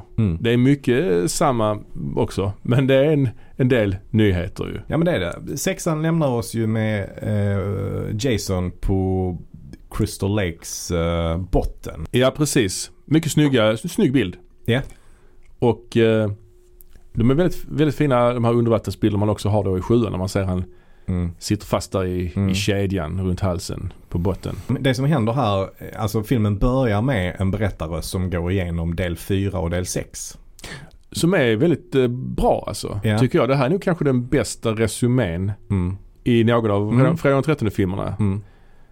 Men det är intressant att de hoppar över 5:an, tycker jag. Ja, det gör de ju. Men där är ju Jason inte med. Det kan vara för. Det kan vara. Eller att de inte räknar den som... Ja, precis. De liksom tillkännager inte det riktigt. De har också med ett klipp från 1:an, tror jag, där det faktiskt inte är Jason som är mördaren, utan det är Mrs. Voorhees. Det är någon bild på en hand som håller en kniv. Jag kommer ihåg att reagera alltid på den bilden när jag såg den här filmen. När jag var yngre också. Den kändes fel, och det är den också. För den är ju från 1:an och det är inte Jason där ju. Nej. Den här filmen har jag, ska säga 7:an, den har jag sett rätt många gånger också. Den gick ju på kanalen Filmet, precis som många av de andra filmerna. Så jag har sett den en hel del gånger faktiskt. Precis, detta är också en av dem som jag har sett ganska många gånger. Ja. Men man väljer ju här då att helt släppa Tom Jarvis karaktären. Han överlevde ändå 6:an och han var ju ändå huvudperson i 5:an och 6:an. Men här bara släpper man honom helt för att istället satsa på en helt ny huvudkaraktär. Och det är ju då den här tjejen Tina. Och hon har ju varit med om ett trauma, får vi reda på, i ung ålder. Så att hennes pappa har då drunknat. Och det är lite hennes fel ju. Ja. För hon har ju några slags så här telekinetiska krafter. Exakt, ja. Så att det innebär ju då att man kan flytta saker med hjälp av sinnet. Ja, hon precis. Kan tänka riktigt hårt och så flyttar sig till exempel en sked eller någonting sånt. Ja, det är lite Carrie över henne som sagt. Eller lite så här Jean Grey i X-Men. Och filmen börjar ju med en flashback som är då utspelar sig på fredagen den 13 1990. Ja, så flashbacken som utspelar sig alltså den utspelar sig i framtiden. Precis, utspelar sig ju efter filmen är gjord. Det är ju lite märkligt som sagt. Ja, det är konstigt. Och här är då Tina liten. Hon springer, hennes föräldrar bråkar va? Ja. Pappan är lite alkoholiserad kanske? Ja, det är något sånt. Och hon sticker ut på sjön i en ruddbåt. Och han följer efter henne, ställer sig på bryggan och vill att hon ska komma in igen. Mm. Och då använder hon av misstag sina krafter och bryggan kollapsar och pappan faller ner och dör. Just det, helt enkelt. Just det. Och sen flyttas vi då framåt i tiden. Mm. Till 1900, enligt den här tidslinjen jag har hittat på nätet, 1997. Mm. Alltså 10 år, 11 år efter att filmen kom ut, helt enkelt utspelar den sig. Och då är det ju att hon ska få hjälp av en doktor, Dr. Cruise. Just det. Mm. Cruise. Som påminner lite grann i utseendet om Bill Bixby. Men det är ju inte han. Vem fan är det då? Det är ju han som spelar Hulken, eller Bruce Banner i Hulk. Ja, det är han faktiskt. Lite grann. Det stämmer. Och hon, Tina och doktorn och Tinas mamma ska ju då återvända till den här platsen där pappan dog för att Tina ska få någon slags behandling. Mm. Och han, doktorn, ska utföra diverse mind experiments på henne. Påminner lite grann om kanske Argentos fenomena där med Jennifer Connelly och Donald Pleasence när han gör lite experiment med hennes på henne då, för hon har ju också så här krafter. Har lite den känslan. Den kom ju där i den vevan också, den filmen. Vad finns det med att säga där? Mamman då, hon har ju en oerhört full frisyr. Ja, det har hon. Det har hon faktiskt. Ja. Ja, men det tycker jag man kan säga generellt om den här filmen, att den är väldigt annorlunda i kostymen, alltså skådespelarnas kläder som de har på sig, och alltså art direction i den här filmen är ju scenografin liksom, den särskiljer sig ju rätt mycket. Man ser ganska tydligt att det har gått några år sedan senast. Ja, det har du ju. Det har ju inte gått så många år. Nej, egentligen. Det har det inte, men det i den här filmen blir det väldigt markant. Alltså det har ju gått en riktig sån 80-talskänsla i den här filmen. Det är sent 80-tal. Ja. Så det är en helt annan, precis, 80-talet är ju verkligen, det förändrades ju rätt mycket mot slutet. Där det är ju, den här filmen är ju mycket mer färglös. Yeah. Och det är väldigt bleka färger, mycket brunt och så. Mm. Och de har fruktansvärt fula kläder också ju. Som i och för sig kanske börjar bli lite modernt nu igen, det här med närstoppade sweatshirts. Ja, precis. Ja. Och väldigt så höga midjor på byxorna. Ja, precis. Som är åtdragna ordentligt med en livrem. Liksom. Ja. Så att, men det är faktiskt intressant när man ser på de här filmerna att man kan, för eftersom det kom ut en film under nästan varje år under hela 80-talet så ser man ju hur modet förändras. Ju. Den första filmen är det ju fortfarande 70-tal. Liksom. Ja, de två första tycker jag. De påminner rätt mycket om varandra och de känns 70-taliga i sin estetik. Och sen har man trean där med motorcykelgänget som har med det här nitar och läder, lite mer metalaktigt liksom. Och fyran, där började det bli lite mer pastellfärg, de här tvillingarna till exempel. Det känns ju ganska 80-tal så som vi, alltså det som folk i regel tänker på 80-tal när man pratar om kläder och så, ungefär så ser det ut. Ja. Och femman har ju också med hon Debbie Harry-tjejen lite så punk-influencer. Eller Madonna-tjejen. Madonna-tjejen. Ja, precis. Sexan är väl någon slags peak på något sätt. Den kom 86. Där började det liksom där börjar man, vad ska man säga, där börjar de här subkulturella influenserna försvinna lite. Det börjar bli ett annat 80-tal där liksom. Och här är det 7an år, är det liksom det här mer bleka, lite mer färglösa på väg mot 90-tal. Och dessutom så känns ju den här filmen rent, alltså fotomässigt mycket sämre skulle jag säga. Ja, det är ju tv-film absolut, och tv-film på den här tiden är ju inte vad det är idag. Nej, men jag tycker till och med att man kan säga att att de här såpoperorna, alltså att den påminner om de här tv-serierna, även lite grann i dramaturgin kan man säga. För att, det gör det. För att det är väldigt mycket så här springa in och komma in genom dörrar, in i ett nytt rum, prata med en ny person och sånt. Ja, och många människor som ser väldigt bra ut men som inte kanske har jättemånga år på sin skolan. Nej, så att säga. Exakt. Och de sticker ju, Tina, doktorn och mamman, de är ju i ett hus där vid Crystal Lake, och i huset bredvid så där är ett ungdomsgäng då. Ja, som har lite fest. De har lite fest, ja. De ska ha en surprise party för någon eller någonting i stilen, va? Ja, det är något sånt. Och den här huvudpersonen då, hon springer ju mellan de här husen. Jag vet inte hur många gånger hon springer där fram och tillbaka liksom. Ja, det är sant. För att hon springer in och med lite på den festen, så springer hon tillbaka in och pratar med sin mamma och doktorn, och sen springer tillbaka till festen och tillbaka in där igen, och varje gång är det liksom dialoger som gör att vi kommer lite längre fram i handlingen, och det känns lite så typiskt tv-såpa ju. Ja, verkligen, verkligen. Och doktorn, han filmar ju henne när han försöker provocera fram hennes krafter ju. Han säger ju det för att hon ska komma över pappans död, men han har ju någon annan agenda, det är ju ganska uppenbart ju. Och då är en sekvens där hon tänder eld på tändstickor. Tändstickor ska börja brinna av sig själv och så. Så hon har ju oerhörda krafter alltså. Men jag tycker det är ganska gött att de slopar Tommy faktiskt och har en kvinnlig protagonist igen. Ja, det är det ju. För att det är lite, känns mer klassiskt på något sätt. Å andra sidan så var det ju faktiskt så att i förra filmen var det ju första filmen där protagonisten, andra filmen kan vi säga, Tommy hade ju ändå ett mål. Han var ju medveten om problemet med Jason. Nu har vi en ny protagonist som inte vet något, som inte fattar någonting ju. Och det är ett litet problem. Men det är ju kul, eller jag vet inte vad jag ska tycka om det här att de väljer det här med övernaturliga krafter. Nej. Jag vet inte riktigt vad jag tycker om det. Det är ju filmen sticker ut på det sättet ju. Men det är ju ett ganska enkelt sätt att få Jason att leva igen. För det är ju faktiskt det som händer i handlingen. Om vi går tillbaka lite grann till handlingen så är det ju det som händer. Och det är ju att hon vill väl försöka få upp sin pappa igen. Alltså det är inte riktigt det kanske. Hon går ju ner vid sjön där på kvällen och så börjar hon ju tänka tillbaks på pappans död. Och då får vi en flashback på det. Och det här är ju intressant också, för det där med pappans död, det hände ju verkligen bokstavligt talat för 10 minuter sedan i filmen. Så vi får en flashback efter 10 minuter på något sätt, vi precis har sett. Och då använder hon ju sina krafter där och det börjar bubbla och sånt i havet. Eller i havet, i sjön. Och då ser vi ju Jason hänga där i kedjan. Väldigt snygga bilder ju. Men kedjan går ju av och han kommer upp på vattnet. Och då svimmar ju hon. Och då är han tillbaka helt enkelt. För han var väl aldrig dött egentligen. För sexan slutade på han fick se hans öga var väl öppet fortfarande, att han levde liksom. Så han var suttit fast egentligen. Jo, precis, så är det. Ja. Sen kan man ju, han kommer upp och han är liksom förruttnad. Man ser revbenen och sånt. Så här är verkligen, han är lite blöt. Han är väldigt... Hon svimmar ju av den här kraftansträngningen. När hon ser honom komma upp också. Sen kan jag konstigt att inte han dödar henne då ju. Han dödar ju alla han ser. Just henne låter han vara. Det är konstigt. Ja, det är konstigt. En annan konstig sak, om jag får vara lite kritisk, det är ju väldigt konstigt att polisen då efter sexan inte draggat sjön. Ja, det är eftersom uppenbarligen ett flertal människor blivit mördade av den här personen i hockeymask. Och de vet ju exakt var han befinner sig. För de satt ju fast med den här kedjan precis där ju. De hade lätt hittat honom liksom. De bara, nej, vi låter det vara lika bra. Det är en myt, det är en legend och så vidare. För det är intressant det här att man hela tiden hävdar att det är en legend fast det har ändå hänt relativt nyligen i tiden.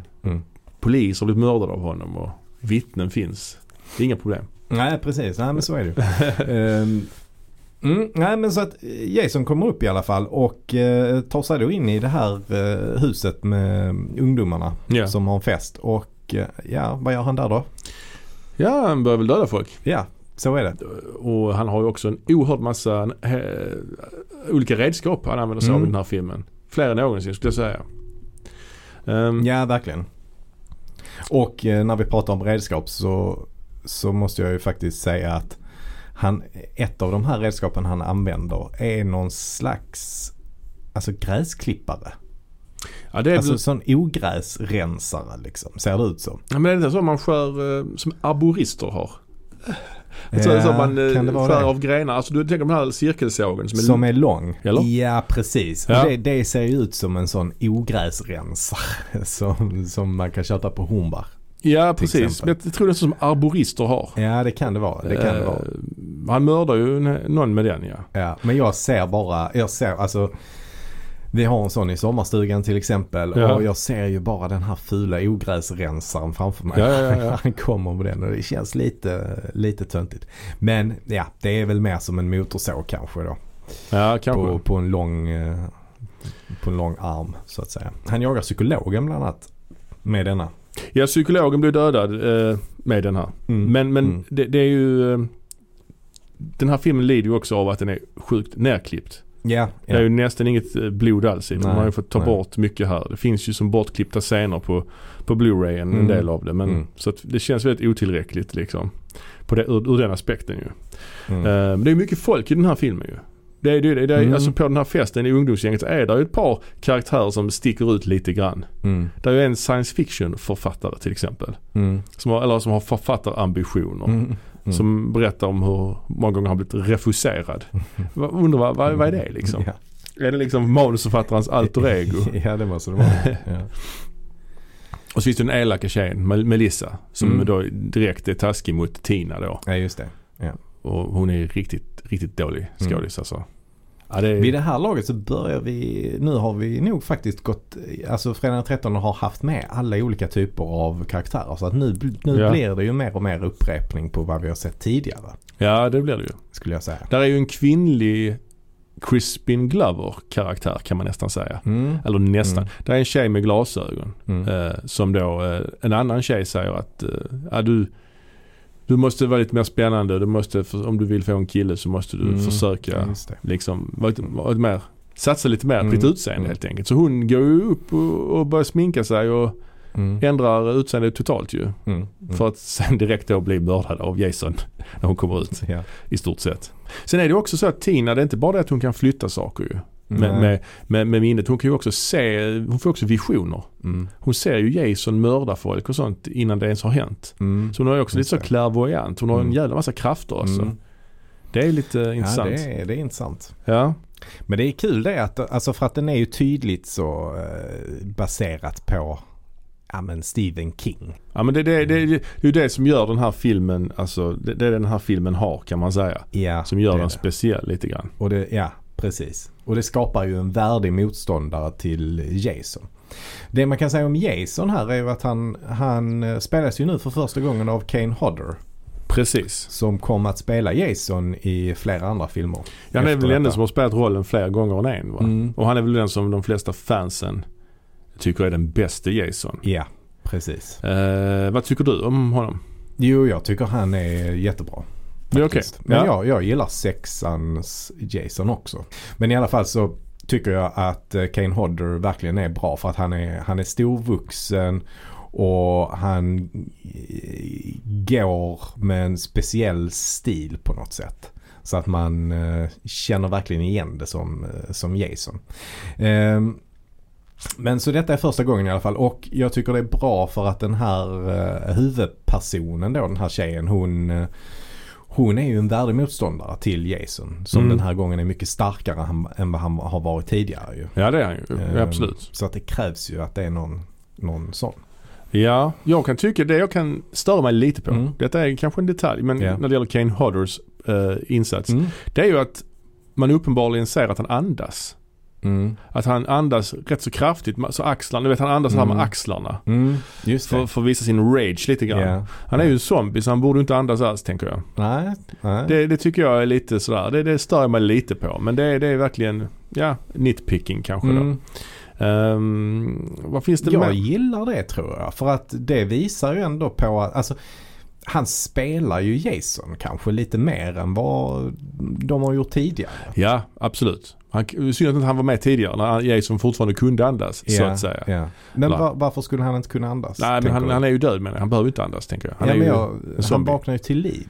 Ja, det är klart. Ja. Alltså, men så då är han ju helt förruttnad också. Ja. Men doktorn då, vi har ju redan berättat om hans död, men innan han dör så är det ju så också att Tinas mamma hittar ju ett videoband där han berättar om hur han då försöker hålla uppe Tinas stressnivå för att liksom unleasha hennes krafter.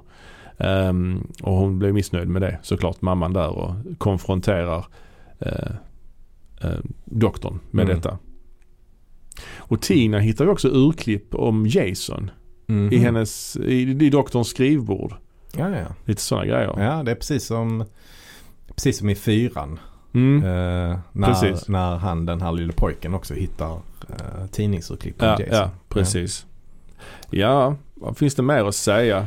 Det finns ju några scener som är lite så, som ska vara spektakulära men som kanske inte är det. Ja. Till exempel en tjej som blir utslängd efter ett katt-jumpscare, så blev hon tagen av Jason och utslängd genom fönstret på andra våningen. Det hände ju också i 4:an, för då landade ju vederbörande på ett biltak, så det blev ändå liksom en smäll. Här blir det bara, landar hon bara på marken, så det känns bara så helt fattigt. Ja, just det. Man märker att de har fått cut corners lite grann här helt enkelt. Det är ju en tjej som också blev mördad och får en partytuta i ögat. Det är också också väldigt märkligt. Ja, det är ball. Men vad har du för något favoritmord i den här filmen då? Ja, favoritmord, favoritmord i den här filmen måste ju vara en sekvens med lite tidigare i filmen som utspelar sig på en annan plats. Det är ett par som kampar eller tältar och han tar ju då, han mördar killen först och sen tjejen ligger kvar i sovsäcken, och då tar han sovsäcken och drämmer den rakt in i ett träd. Det är väl kanske ett av de mest klassiska morden i den här serien överhuvudtaget, för det känns så för mycket. Och det har man aldrig sett innan, den typen av mord. Nej. Det måste vara lite nyskapande ju. Ja, det är det. Och det är väl också lite för att Jason har ju inte heller haft den typen av styrka tidigare. Nej, här precis. Har han, eller kanske i 6:an i och för sig, där hade han kunnat göra det också. Men jag gillar också det. Det är ett riktigt... Det är ganska snyggt gjort. Ja, det är det ju. Hennes mamma, du minns ju i 4:an så var det ju så att man inte visar mordet på mamman ju, för att det ansågs vara för mycket. Men här mördas ju mamman av Jason, så att där släppte man på den spärren också, och där efter det så blir det ju en konfrontation i slutet mellan Tina och Jason. Just det. Liksom en duell i slutet, och där helt plötsligt kan hon ju använda sina krafter väldigt väl. Hon kan flytta grejer verkligen på kommando. Det är intressant. Hon verkligen bara tittar på någonting så flyttar det sig och skjuts iväg, spikar och hit och dit. Ja, hon lär sig bemästra det precis i rätta tiden. Ja, verkligen. Men ja, det blir en fight helt enkelt. På olika ställen. De slåss. Först elar hon honom i en vattenpöl. Han dör ju inte av det. Och sen så flyr hon in i huset och då hoppar han in genom fönstret och ställer sig. Det är en rätt snygg bild. Han står där liksom.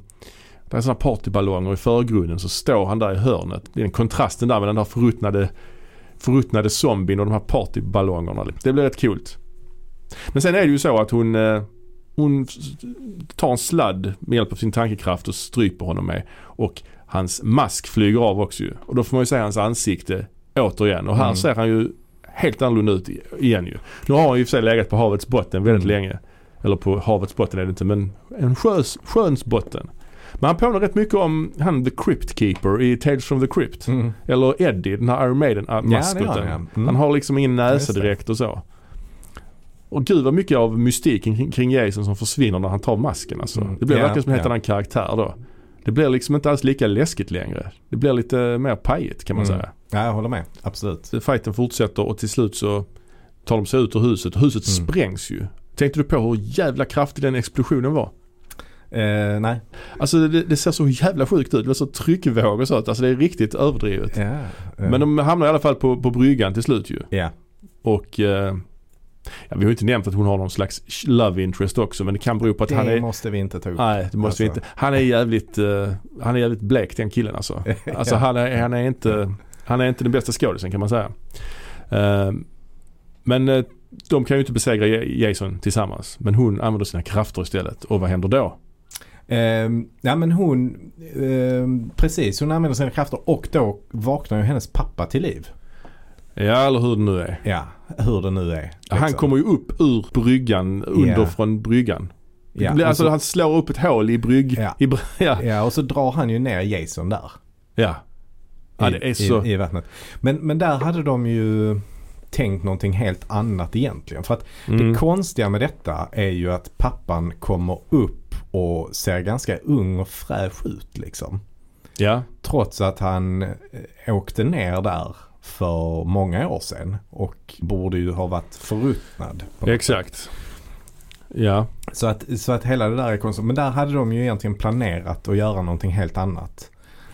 Just att de hade planerat att han skulle vara någon slags zombieaktig också. Och också var helt så förstörd av att ha varit på sjöbottnen i så många år. Liksom. Ja, jo precis. Jag stör mig kanske inte jättemycket på det. Jag tänker...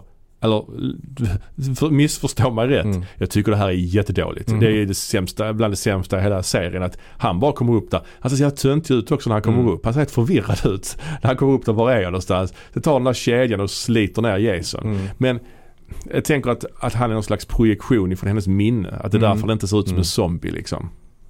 Men att det räckte med att döda Jason på det sättet. Det känns så sjukt otydligt alltså. Ja, det känns otydligt och det känns lite fattigt. Men det är nog så man får tolka det liksom, att det är hennes bild av vad som händer, inte vad som händer i verkligheten. Nej, så är det väl. Och sen slutar ju filmen att de sitter i en ambulans, hon och den här killen då. Och så where's Jason? We took care of him. Slut. Ja.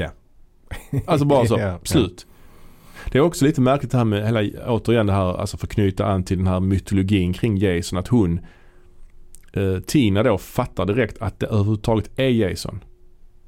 Att där kommer den här zombien med hockeymask. Alltså hon bara, Jason? Alltså hon känner igen honom nästan. Att precis att, hur är det nu? Är han en myt eller vet alla vem han är? Alltså de är tvetydiga där liksom. Man blir lite... Ja. Ja, den här filmen, den har i alla fall ett body count på 16 personer. Och då räknar också pappan som dör i början där. Yeah. Och vad bidrar den här filmen med till serien då? Ja, men en sak är ju då att Kane Hodder, som vi nämnde, spelar Jason. Om det nu är så jävla viktigt egentligen. Ja. Att han spelar Jason. Jag vet inte. Nej, men det är väl lite grann att Jason rör sig på ett speciellt sätt och blir lite mer en karaktär än han har varit tidigare, kanske. Ja. För Kane Hodder har ändå någon slags vilja att göra någonting med karaktären. Ja, och han är ju också, det som är bra med honom är ju att han är en stuntman också, så han kan, det kanske de andra också var, vad vet jag, men han gör ju många fräcka stunts. Han blir alltså de tänder ju eld på honom och han hoppar genom fönster och sånt. Visserligen hade det inte varit jättejobbigt att ha en stuntman eftersom det är så mycket mask och så, men ja, det funkar ju jättebra. Och hur sköter sig Jason då? Ja, som karaktär. Han är ju effektiv och han är också starkare än någonsin.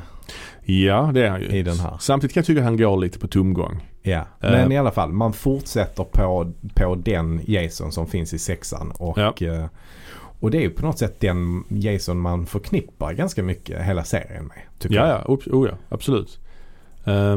Och bästa mord då? Jag tyckte sovsäcken. Ja, jag tycker det också. Ja.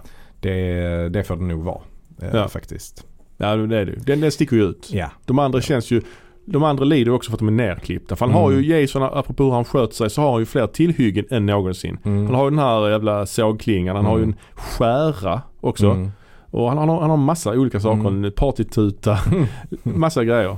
Men jag tycker ändå sovsexmordet, det funkar jättebra. Och det var ju också nerklippt kan man säga. Eller inte nerklippt, men de valde att klippa det med att han bara dunkar in henne en gång i trädet. Men de spelade ju in scener där han dunkar in henne flera gånger. Och det bara skvätter blod på mycket blodigare sätt än vad det var de valde att gå med, för att det blev ändå mer effektivt på något sätt, eller det blev snyggare liksom att ha det så. Men jag gillar det mordet i alla fall. Har vi någon karaktär som är minnesvärd då? Som man älskar eller hatar eller överhuvudtaget tycker är värd att komma ihåg? Alltså överlag så lider ju den här filmen av ganska dåligt skådespeleri. Och det gör ju att man... Ja, jag tycker att det är många rätt dåliga karaktärer faktiskt på grund av skådespeleriet. Verkligen. Alltså både psykologen och mamman tycker jag är ganska dåliga. Ja, oja. Faktiskt. Huvudpersonen också väldigt dålig, Tina. Ja, precis. Spelad av Lar Park Lincoln. Just det. Även med i en av House-filmerna faktiskt. Ja. Precis som även Kane Hodder är ju med i någon av House-filmerna också, spelar en talande pizza. Skitsamma. Men jag håller med, det är ju dåligt skådespeleri i de flesta av de här filmerna, men den här filmen sticker ändå ut faktiskt.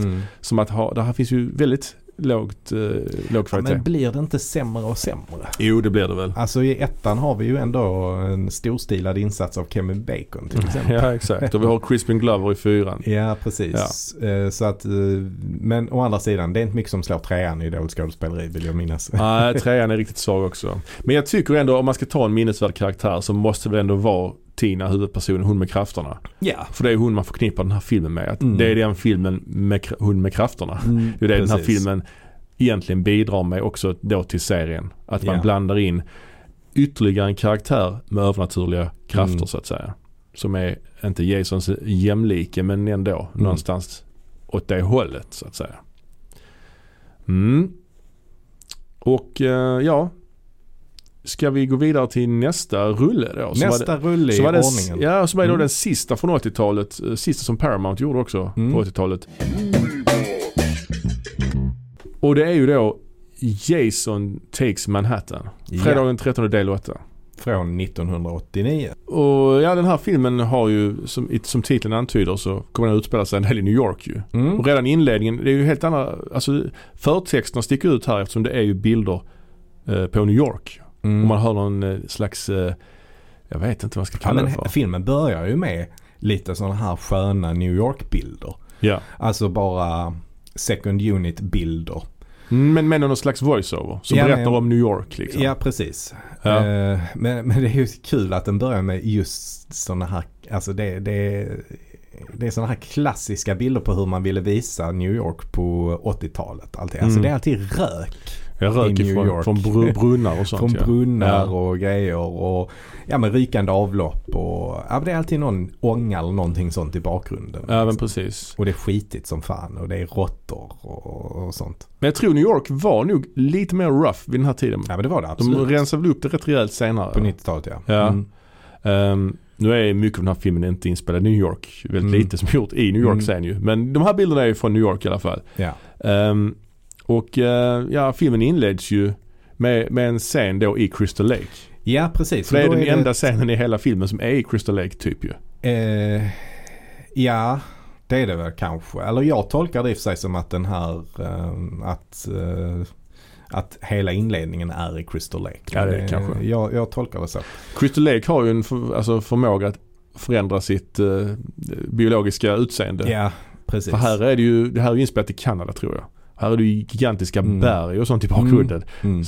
Men sjön är ju mycket, mycket större nu än vad den har varit tidigare. Ja. Och jämfört med femman då, där, liksom, som är som ett med ökenklimat, eller säga. Ja. Ja, men så Kalifornien-klimat. Men i alla fall, det som filmen börjar med här, det är ju då att efter de här förtexterna i New York då, så är det då ett ungt kärlekspar då som precis har tagit sin examen. Och de är ute på på sin lilla skuta då, som de har. Ja. Och ska fira att de klarar med high school. Men det som händer sen, det är att de är lite oförsiktiga när de lägger ut sin ankare. Ja. Så den här ankaren, den träffar ju en elkabel, såklart. Ja, precis. Och den skickar en sån elstöt som når hela vägen till Jason så att han får en elchock och då vaknar till liv igen. Ja, men det här är ett par märkliga grejer här, för att i förra filmen så blev hon neddragen. Det är ju en brygga precis vid kanten ju. Men nu verkar det ju ändå vara mitt på sjön ju. Så hans kropp måste ju ha flyttats. Är det liksom läran då som sedimenten som jag vet inte.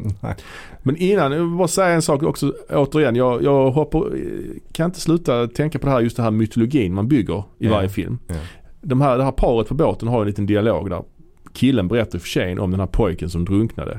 Man får se en liten snabb flashback också. Jason är inte missbildad i den flashbacken, han ser helt vanlig ut typ. Det är också konstigt. Men den här tjejen har inte hört talas om det här. Hon vet inte vad han pratar om. Nej. Det är jättekonstigt. Hon är på, alltså hur känt eller hur okänt är det här egentligen? Det är jättekonstigt. Och han försöker också skrämma henne nu. Ja, han har på sig en sån mask. Ja, han har med sig en hockeymask. Det är ändå ambitiöst. Ja, det är det. Ja, det. Ja, men det är också onödigt eftersom hon vet vem han är. Hon hör talas om Jason ändå som bara liksom, vad fan. Men han är en douchebag helt enkelt. Och i alla fall, det som händer är ju då att Jason vaknar till liv, kravlar sig upp på den här båten och dör de här två. Bland annat med en harpun, va? Något sånt. Mm. Ja. En väldigt konstig, lång, utdragen scen. För att hon, den här tjejen, hon klarar sig lite längre. Han missar ju henne precis i början. Mm. Och sen så gömmer hon sig i någon, ner i något skuff. Skuff, något utrymme liksom. Och då hittar han henne när hon ligger ner i den här luckan. Ja. Och då är det så jävla utdragen scen när hon bara ligger och skriker jättelänge. Innan han... Ja. Dödar henne med harpunen. Det sorgliga här är att allt det här kunde förhindrats om bara polisen hade valt att dragga sjön. Yeah. De väljer att skita i det. Nej, vi skiter i det. Yeah. Då hade de kunnat hitta mördaren och låst in honom så att säga. Yeah. Ja, men det är själva introt då till filmen kan man säga. Yeah. Och sen så tar ju då handlingen vid. Ja. Yeah.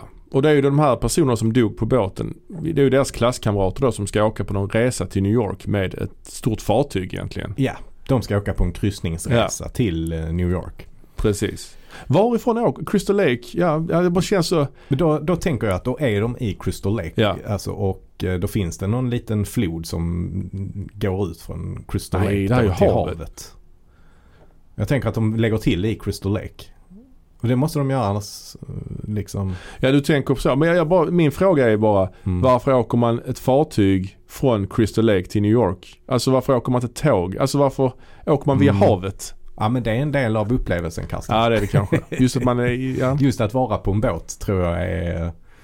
Sen kan det också vara att det är mer miljövänligt att åka båt kanske. Ja, det bara känns konstigt att åka till exempel från Kalmar till Stockholm med båt, till exempel. Ja... Inte, alltså då har man tagit ett tåg eller flyg. Yeah. Det blev inte lika cinematiskt på ett flyg kanske, men nej. Ja, jag bara tycker konstigt. Man introduceras i alla fall till huvudpersonen Rennie då, som är någon tjej med författarambitioner. Och hon är ju den duktiga flickan kan man säga. Oh ja. Hon har en hund också. Hon har en hund med sig. Mm. Och så får vi träffa hennes lärare Colleen. Ja, just det, som ger henne en penna i present. Yeah. En penna som tillhör Stephen King. Just det. Så det är återigen Stephen King-kopplingen där. Det är för övrigt mycket folk som får presenter här i början. Ja, det är det. Det är en jävla bonanza med gåvor till varandra. Det är någon som får något halsband och någon som får något annat. Alltså det är mycket sånt. Det är ett konstigt. Vi får också träffa Rennies då förmyndare, tror jag är den korrekta termen. Charles heter han. Och han är också lärare på skolan. Han är sträng. Ja, han är mycket sträng. Och lite otydligt, för han verkar vara lite över i hierarkin gentemot Colleen. Alltså, jag vet inte om han är hennes chef på något sätt, men han är nog inte rektor riktigt, utan jag tror han är lärare i alla fall. Han är som en blandning mellan han som spelar den här läraren i Breakfast Club och Christopher Plummer. Om man slår ihop de två så får man Charles, kan man säga. Men han är då i alla fall Rennies, han är släkting på något sätt till henne, så att han är den som har uppfostrat henne och haft hand om henne när hon var. Och han vill inte att hon ska följa med på den här resan. Nej, verkligen inte. Och varför han inte ville det har jag inte förstått riktigt, men så är det bara. Han vill inte att hon ska följa med i alla fall. Nej. Det kan vara så att han misstänker att det kommer att hända saker på den här båten som han inte vill utsätta henne för, alltså bland ungdomarna. Kan vara så. Ägna sig åt moraliska tveksamheter kanske. Så kan det vara. Sen är det också längre fram så kommer det här med hennes vattenskräck, men jag tror inte kanske. Ja, det är snarare det du menar kanske. Och sen är det ju några andra karaktärer också bland de här kidsen på båten som vi får träffa ganska tidigt. Sean då, han är son till kaptenen på båten, så att han kan väl lite sådär halvt om halvt styra båten kan man säga. Men jag blev inte riktigt klok på Seans förhållande med Rennie då, huvudpersonen. Nej. Är de ihop? Har de varit ihop? Är de kompisar? Ja, men de är någonstans där mittemellan. Ja, det är ändras tycker jag från scen till scen nästan. Ja, nej, men jag fattar det som att de har väl dejtat lite grann, men det har inte riktigt blivit någonting av det. Nej. Allting går jävligt fort. Man kan också läsa in då att det är Charles som har förhindrat att hon ska, för han vill sagt inte att hon ska dejta någon. Nej, så är det nu. Han är som sagt väldigt sträng. Och det kan bli lite gammalmodig kan man också säga. Det är fan sjukt att de hyr ett helt fartyg. Alltså de är, vad är de, 20 pers? De hyr liksom en Finlandsfärja typ. Yeah. Det är ambitiöst. Men båten tuffar iväg i alla fall till slut. Och, vi får ju faktiskt säga att en annan person klättrar ombord också. Precis. Jason. Ja. Han tar sig ju, han hänger med på båten ju. Och det är också, jag vet inte om detta, du var inne på, du snackade någonting om någon flod innan, men annars kan man tycka att det är ett litet plot hole. Att den här båten som jag fick se i början av filmen, att den kan driva ut till havet. För det är väl, Crystal Lake är väl en insjö, i alla fall i de tidigare filmerna. Ja, det, så har man ju uppfattat det, men för att det här ska hänga ihop så måste de ju vara i Crystal Lake och avgå från Crystal Lake och sen ta sig ut på ett hav. Och då tänker jag att då finns det antingen någon slags kanal eller att det går en liten flod som de kan ta sig ut på havet med. Ja, jag inbillar mig att den stora båten är i havet utan tvekan. Men hur skulle då Jason ha kommit dit? Det är ju det som är... Exakt. Att, jag tror att det är lazy writing. Yeah. Att den här lilla båten driver ut i havet från en insjö tycker jag är jättekonstigt. Jag tror bara de har tagit sig lite... Alltså, de har tagit sig lite friheter där med vad Crystal Lake är. Liksom. Ja, det flyttar sig i varje film. Det är lite som Springfield i Simpsons. Man vet liksom inte riktigt var det ligger, kan man säga. Vi har några andra karaktärer kan vara nämna som är, de är inte så mycket till karaktärer, men där är en tjej med en elgitarr som spelar hårdrocksgitarr. Där är en kille med en videokamera som filmar henne när hon spelar elgitarr. Där är en tjej då som också snortar kokain och är den här snygga tjejen som är elak då. Som är elak. Och sen har vi också en Crazy Ralph-karaktär, en doomsayer som jobbar på båten då, som säger this voyage is cursed. Ja, det känns som att hämtat någon slags Moby Dick-film liksom. Yeah. Det var det. Ja. Yeah. Men sen har vi ju då den här huvudpersonen, för de får ju ut på henne lite grann ju. Att hon börjar få lite visions också. Hon får lite syner. Hon ser ju Jason som pojke. Ja. Dock är det ju en helt annan person som spelar Jason här. Ja, han har ju hår. Och han är inte jättelik. Han är, ibland är han inte missbildad alls. Och ibland är han. Ja. Men även när han är missbildad så är han ju inte lika missbildad som Jason är i ettan. Nej, det är ju inte. Han har ju inte liksom... Han har bara ett lite så lazy eyes.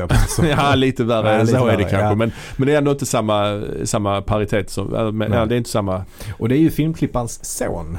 Just det. Som spelar Jason här. Ja.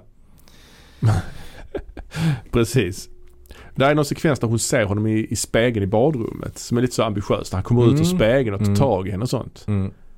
Och sen så överhuvudtaget så får hon ju en massa sådana konstiga syner. Det är ju också någon scen där hon sätter på vattnet i handfatet. Och istället för vatten så kommer det blod. Ja, det är ju... Det känns helt malplacerat. Ja, det är helt... det är så... Man har ju sett det förr också dessutom. Ja, verkligen. Men det hör ju inte hemma i en slasherfilm på ett sätt, tycker jag. Nej, jag håller med. Men i alla fall, det som händer som alla kan räkna ut är ju såklart att när väl båten kommer ut på lite öppet vatten så börjar ju Jason sätta igång och döda människor. Exakt. Han dödar bland annat en kille i en bastu. Han tar en sån här bastusten och bara slår rakt in i magen på honom. Precis. Den här båten är ju som ett riktigt kryssningsfartyg. Liksom. Där finns ju allt möjligt. Ja. Där finns en restaurang och lite med scen och någon slags disco och sånt där. Och där finns bastu, där finns träningsmöjligheter och där är allt möjligt på den här båten. Liksom. Så att det bäddar ju för ganska roliga scener. Liksom. Ja, precis. Men man får inte riktigt det man förväntar sig. Eller, nej, det får man verkligen inte. För övrigt så tror man att den här filmen ska utspela sig i New York. Den utspelar sig faktiskt mest på den här båten. Framförallt är det ju det som är det stora problemet med den här filmen. Ja. Att den har Manhattan i titeln. Ja. Men det är bara 15 minuter som utspelar sig i Manhattan. Allting annat är på den här båten. Det kunde heta Jason Goes to Sea istället. Eller Jason on a Boat. Jason on a Boat. Ja.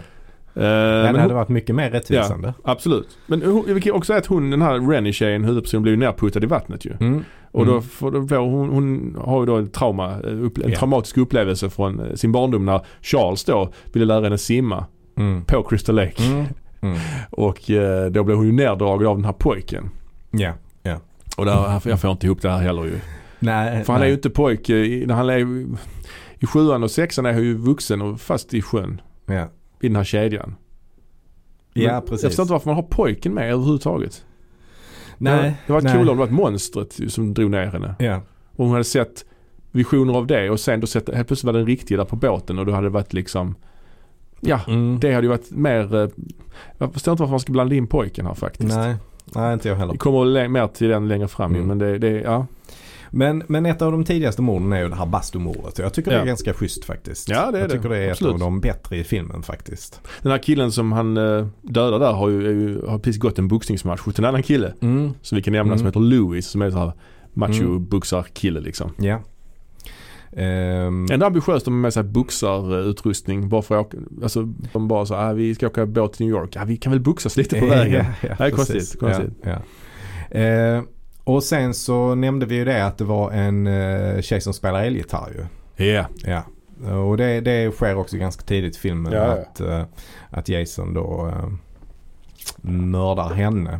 Med gitarren. Och det är väl lite det. Där kan man börja ana en tanke eller ett koncept för den här filmen. Det är att Jason liksom ska försöka döda de olika karaktärerna med hjälp av karaktärernas egna attribut. Ja. Alltså som till exempel när den här killen ligger i bastun. Ja, men då dödar han honom med en bastusten. Ja, det är sant. När han dödar elgitarrstjejen så dödar han henne med en elgitarr. Ett annat mord är ju den här taskiga tjejen. Hon blir ju då tagen vid något tillfälle när hon snortar kokain. Yeah. Och det gör hon ju på en spegel. Hon lägger ju upp kokainet liksom. Yeah. Ja, och fördelar de här linjerna vad man, på en spegel då. Och senare så blir hon ju då dödad av Jason med hjälp av speglar. Alltså spegelskärvor då. Som hon slängs in i en spegel. Ja, och sen sticker han in en massa skärvor i henne. Liksom. Just det, men det var vårt klipp tror jag. Ja, det var vårt klipp. Men det är sant, det är sant. Sen har vi ibland han bryter mot mönstret. Han har med videokabeln. Han kastar han ju bara in i ett kontrollbord. Och då får han elchocker av det. Det dör man av. Ja. Nej, men jag bara tänker att de hade en sån tanke från början, men de fullföljde inte det liksom. Nej, precis. Och det sen också Jason som vi har nämnt att han går ju snabbt. Men i den här filmen teleporterar han sig i stort sett ju. Ja, det är han flyttar sig ju.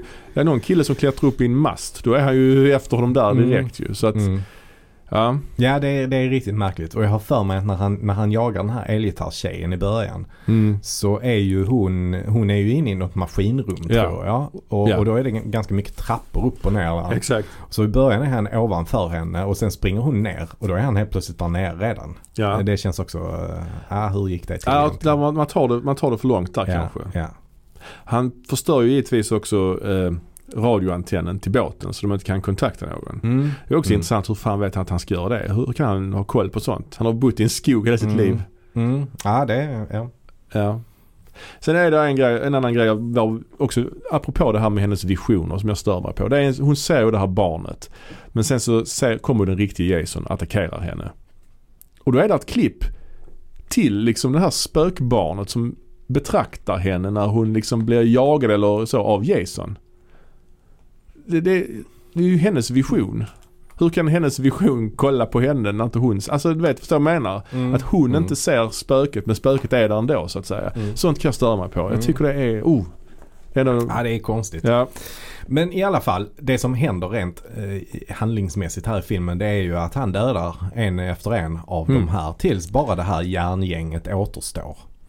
Ja, precis. Så att de som klarar sig undan, det är ju då Rennie, hennes förmyndare och lärarinnan Colleen och kaptenens son, alltså Sean. Och buxarkillen. Och buxaren, för han blir ju nerkastad i vattnet av Jason. Men för att de sänker ner då en livräddningsbåt och börjar ro med den och då hittar de honom i vattnet och plockar upp honom liksom. Ja, men det är ju också hon, den här kvinnliga läraren, hon lämnar ju några ungdomar i restaurangen. Stannar ni här? Det är rätt mycket folk. Men de får aldrig reda på vad som händer med dem. Nej, man får aldrig se dem bli mördade eller någonting. Nej. Men det förutsätter jag att de blir. Ja, men det är konstigt. Man får aldrig se det. Nej. Fast det händer ibland. I och för sig, jag tror även i andra filmen så tror jag hon, den här så kallade fitness-tjejen, hon med hunden, man får aldrig se henne dö heller.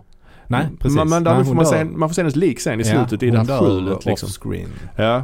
Men de här ungdomarna i restaurangen får man aldrig se vad som händer med dem. Nej. Så det är en liten loose end kanske.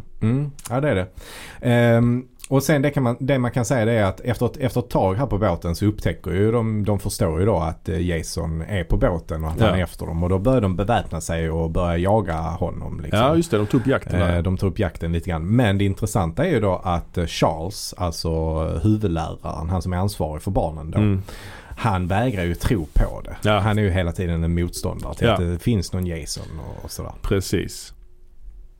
Men tji får han. För ja. Han får ju reda på att Jason verkligen finns. Ja, för de nämner, de vet ju om att det är Jason också. De förstår detta. Det är också rätt konstigt när de beväpnar sig. För de är ju då ett gäng som beväpnar sig. Och då bara hittar de alla, de hittar till och med gevär och sånt. Så jag bara hittar detta geväret här på båten. Det är också lite, det är också lite märkligt att de bara så hittar ett gevär. Ja, precis. Sen kan jag ju köpa att någon har en yxa och sådär. Det kan jag säkert just hitta på en båt. Att de delar ut det på båten känns lite... Ja, det är konstigt. Men, de kommer till New York till slut i alla fall. Ja, de ror ju sig fram till New York i den här livräddningsbåten. Ja. De här 5 då som överlever. Men Jason är ju de hack i hälen naturligtvis. Jason simmar ju efter dem då, antar jag. Ja, visst. Han går på havsbotten skitsnabbt. Men det är ju väldigt intressant när de kommer till New York. För New York porträtteras ju här som... Det är ju inget bra ställe att vara på. Nej, verkligen inte. De stöter ihop direkt med ett gäng som ska råna dem och även röva bort Rennie. Och drogar henne och ska då våldföra sig på henne. Men då kommer Jason och räddar henne typ. Ja. Det kan man säga. Precis. Så då poppar han upp från ingenstans och dödar de här 2. Men sen försöker de ju gänget återförena sen och ska fly i någon bil ju. Mm. Eller de flyr i en polisbil. Mm. Ja, polisen blir dödad och säger så här, Och då ställer sig Jason i vägen. Yeah. Och då ska hon köra och då plötsligt ser hon den här ungen igen ju. Mm. Fast då är han ännu mer missbildad. Mm. Alltså markant tydligt mer missbildad än han var innan i filmen. Mm. Och det är konstigt att man valt olika looks på den här pojken i samma film liksom. Ja, det är märkligt. Det är riktigt konstigt. Och sen krockar de i bilen. Yeah. Och så sprängs ju bilen. Yeah. Och alla hinner ju ut utom den här kvinnliga läraren. Yeah. Men det är också konstigt, man får aldrig se någon bild på henne att hon sitter fast i bilen, att hon försöker ta sig ut, ingenting. Nej. Hon bara liksom dör typ off camera lite grann. Finns som att den skådespelaren inte hade tid att vara med mer eller någonting. Det känns ju faktiskt ha varit så. Ja, det kan det varit.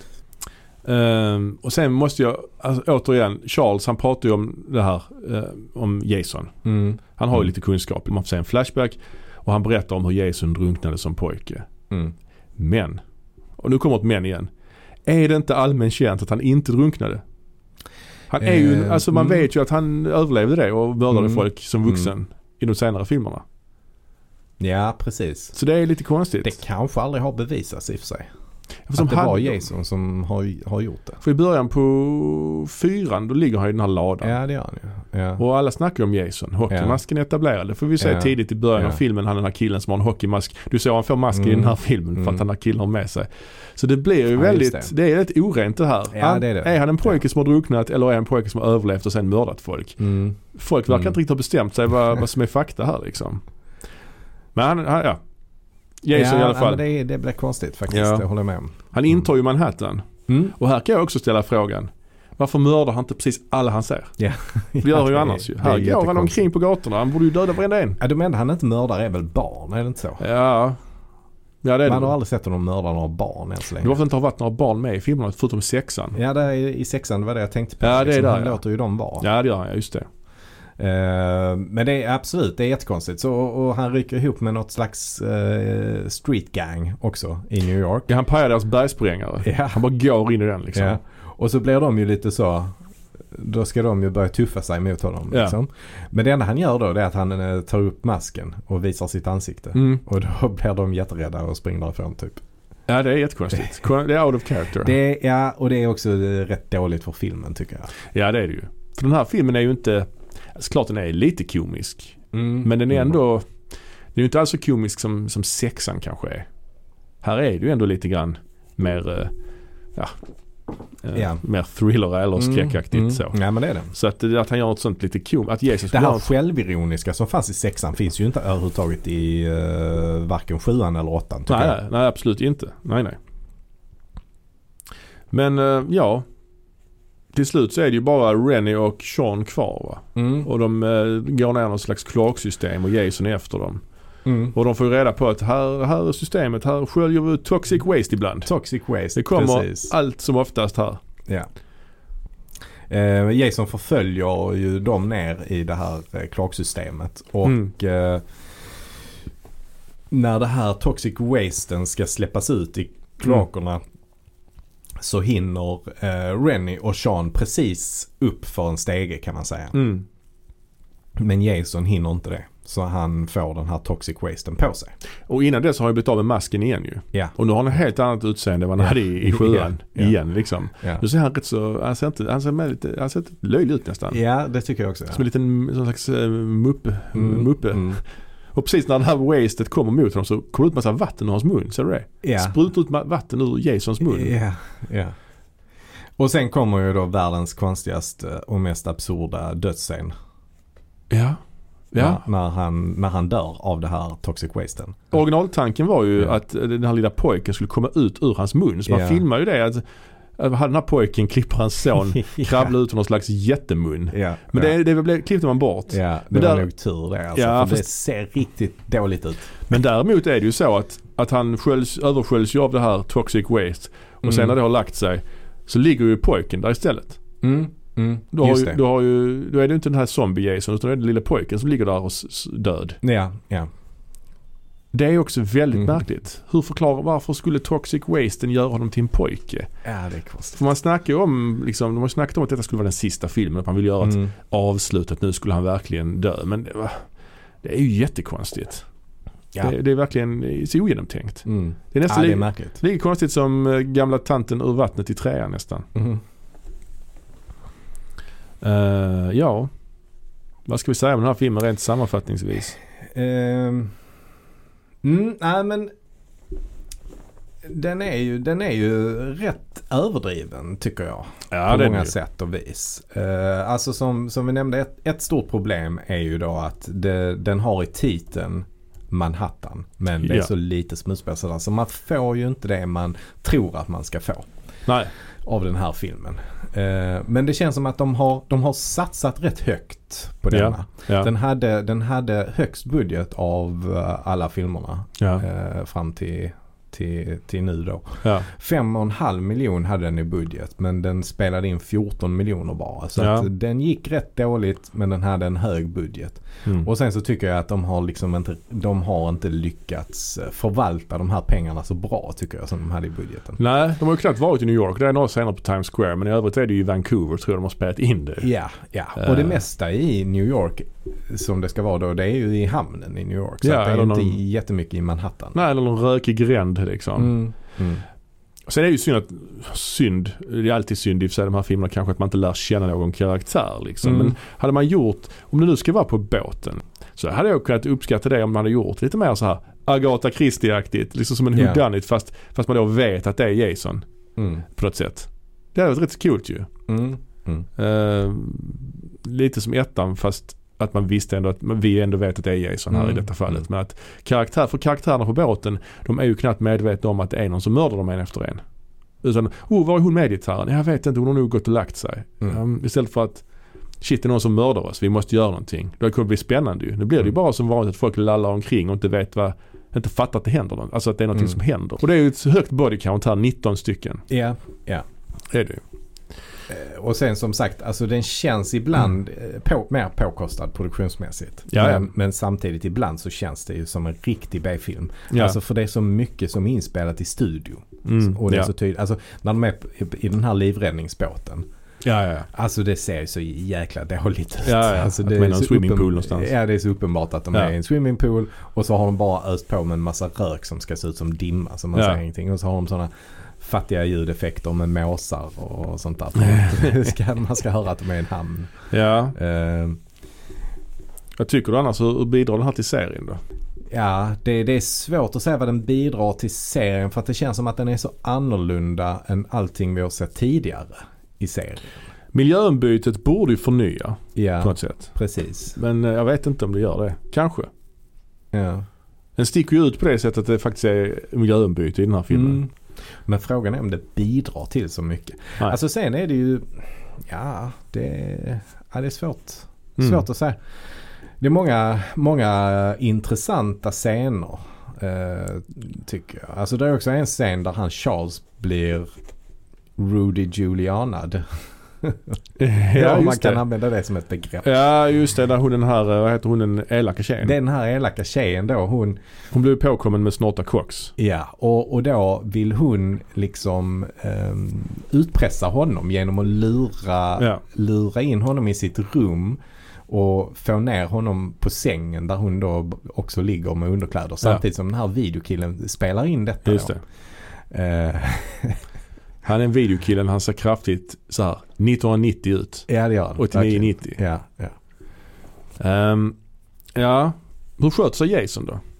Jag kan tycka hans teleporteringskraft är unim. Ja, den är rätt bra. Ja. Den underlättar ju för honom. Ja. I övrigt så, det är Kane Hodder igen ju. Ja. Och jag tycker han är rätt bra i denna. Men han ser ju rätt så cool ut när han är så här blöt och förruttnad liksom. Mm. Precis som i 7:an. Men i övrigt så han försöker vara kreativ i sina mord så att säga. Mm. Och bästa mord då? Vad har du där då? Ja, alltså där är ju en då när de har kommit till New York och det blir en boxningsmatch mellan Jason och den här boxaren. Ja.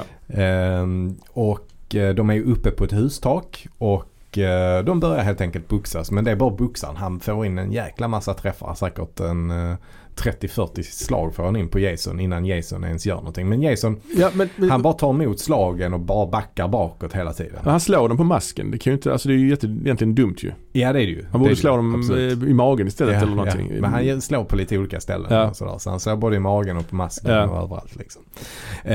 Men sen i alla fall då så slår Jason ett slag och då faller ju hela huvudet av, åker ju av där i smällen. Eller flyger. Det flyger av. Flyger rakt upp, som landar i en container. Flyger jättehögt, som en båge liksom. Ja. Och då får man också se en point of view där. Ja. Från huvudet då, liksom hur det snurrar runt och landar i den här containern. Det är udda minst sagt. Ja, det är spektakulärt får man säga. En spektakulär dödsscen ändå. Ja, jag håller med. Jag tycker väl det är den mest minnesvärda i filmen, skulle jag säga. Sen gillar jag ju, alltså både bastomordet tycker jag är rätt bra och även elgitarrsmordet. Alltså det är lite kul att hon blir mördad med sin elgitarr. Det har man heller aldrig sett förr. Nej, det kanske man inte har. Så. Nej, det är sant. Samtidigt så liksom,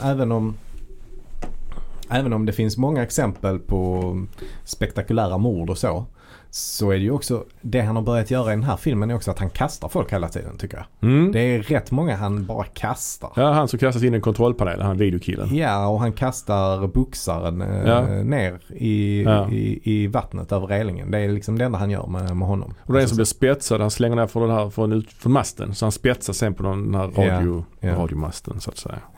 Och någon minnesvärd karaktär då? Vem har vi där egentligen? Finns ju boxarna. Charles kanske ändå är lite minnes. Ja, Charles är väl minnesvärd. Han sticker ut lite grann. Ja. Påminner kanske lite om doktorn. För doktorn har ju onda avsikter i 7:an då, tänker jag. Ja. Men Charles är ju mer, han är den här förnekaren och mini-antagonisten kan man säga. Han är ju rätt störig också samtidigt. Ja, det är han ju. Han blev dödad sen Jason doppar ner honom i en tunna. Ja, just det. Ja. Nej, jag kan inte. Alltså det är väl samspelet mellan alla de här ungdomarna, att alla ungdomarna är så tydliga karaktärer. Alltså videofilmskillen är det är det han gör. Ja, exempel. Alltså det är ytligt ju. Ja, det är ytligt. Och den elaka tjejen är dessutom så knarkare liksom. Hon påminner rätt så mycket om den elaka tjejen i 7:an. De är väldigt lika. Mm.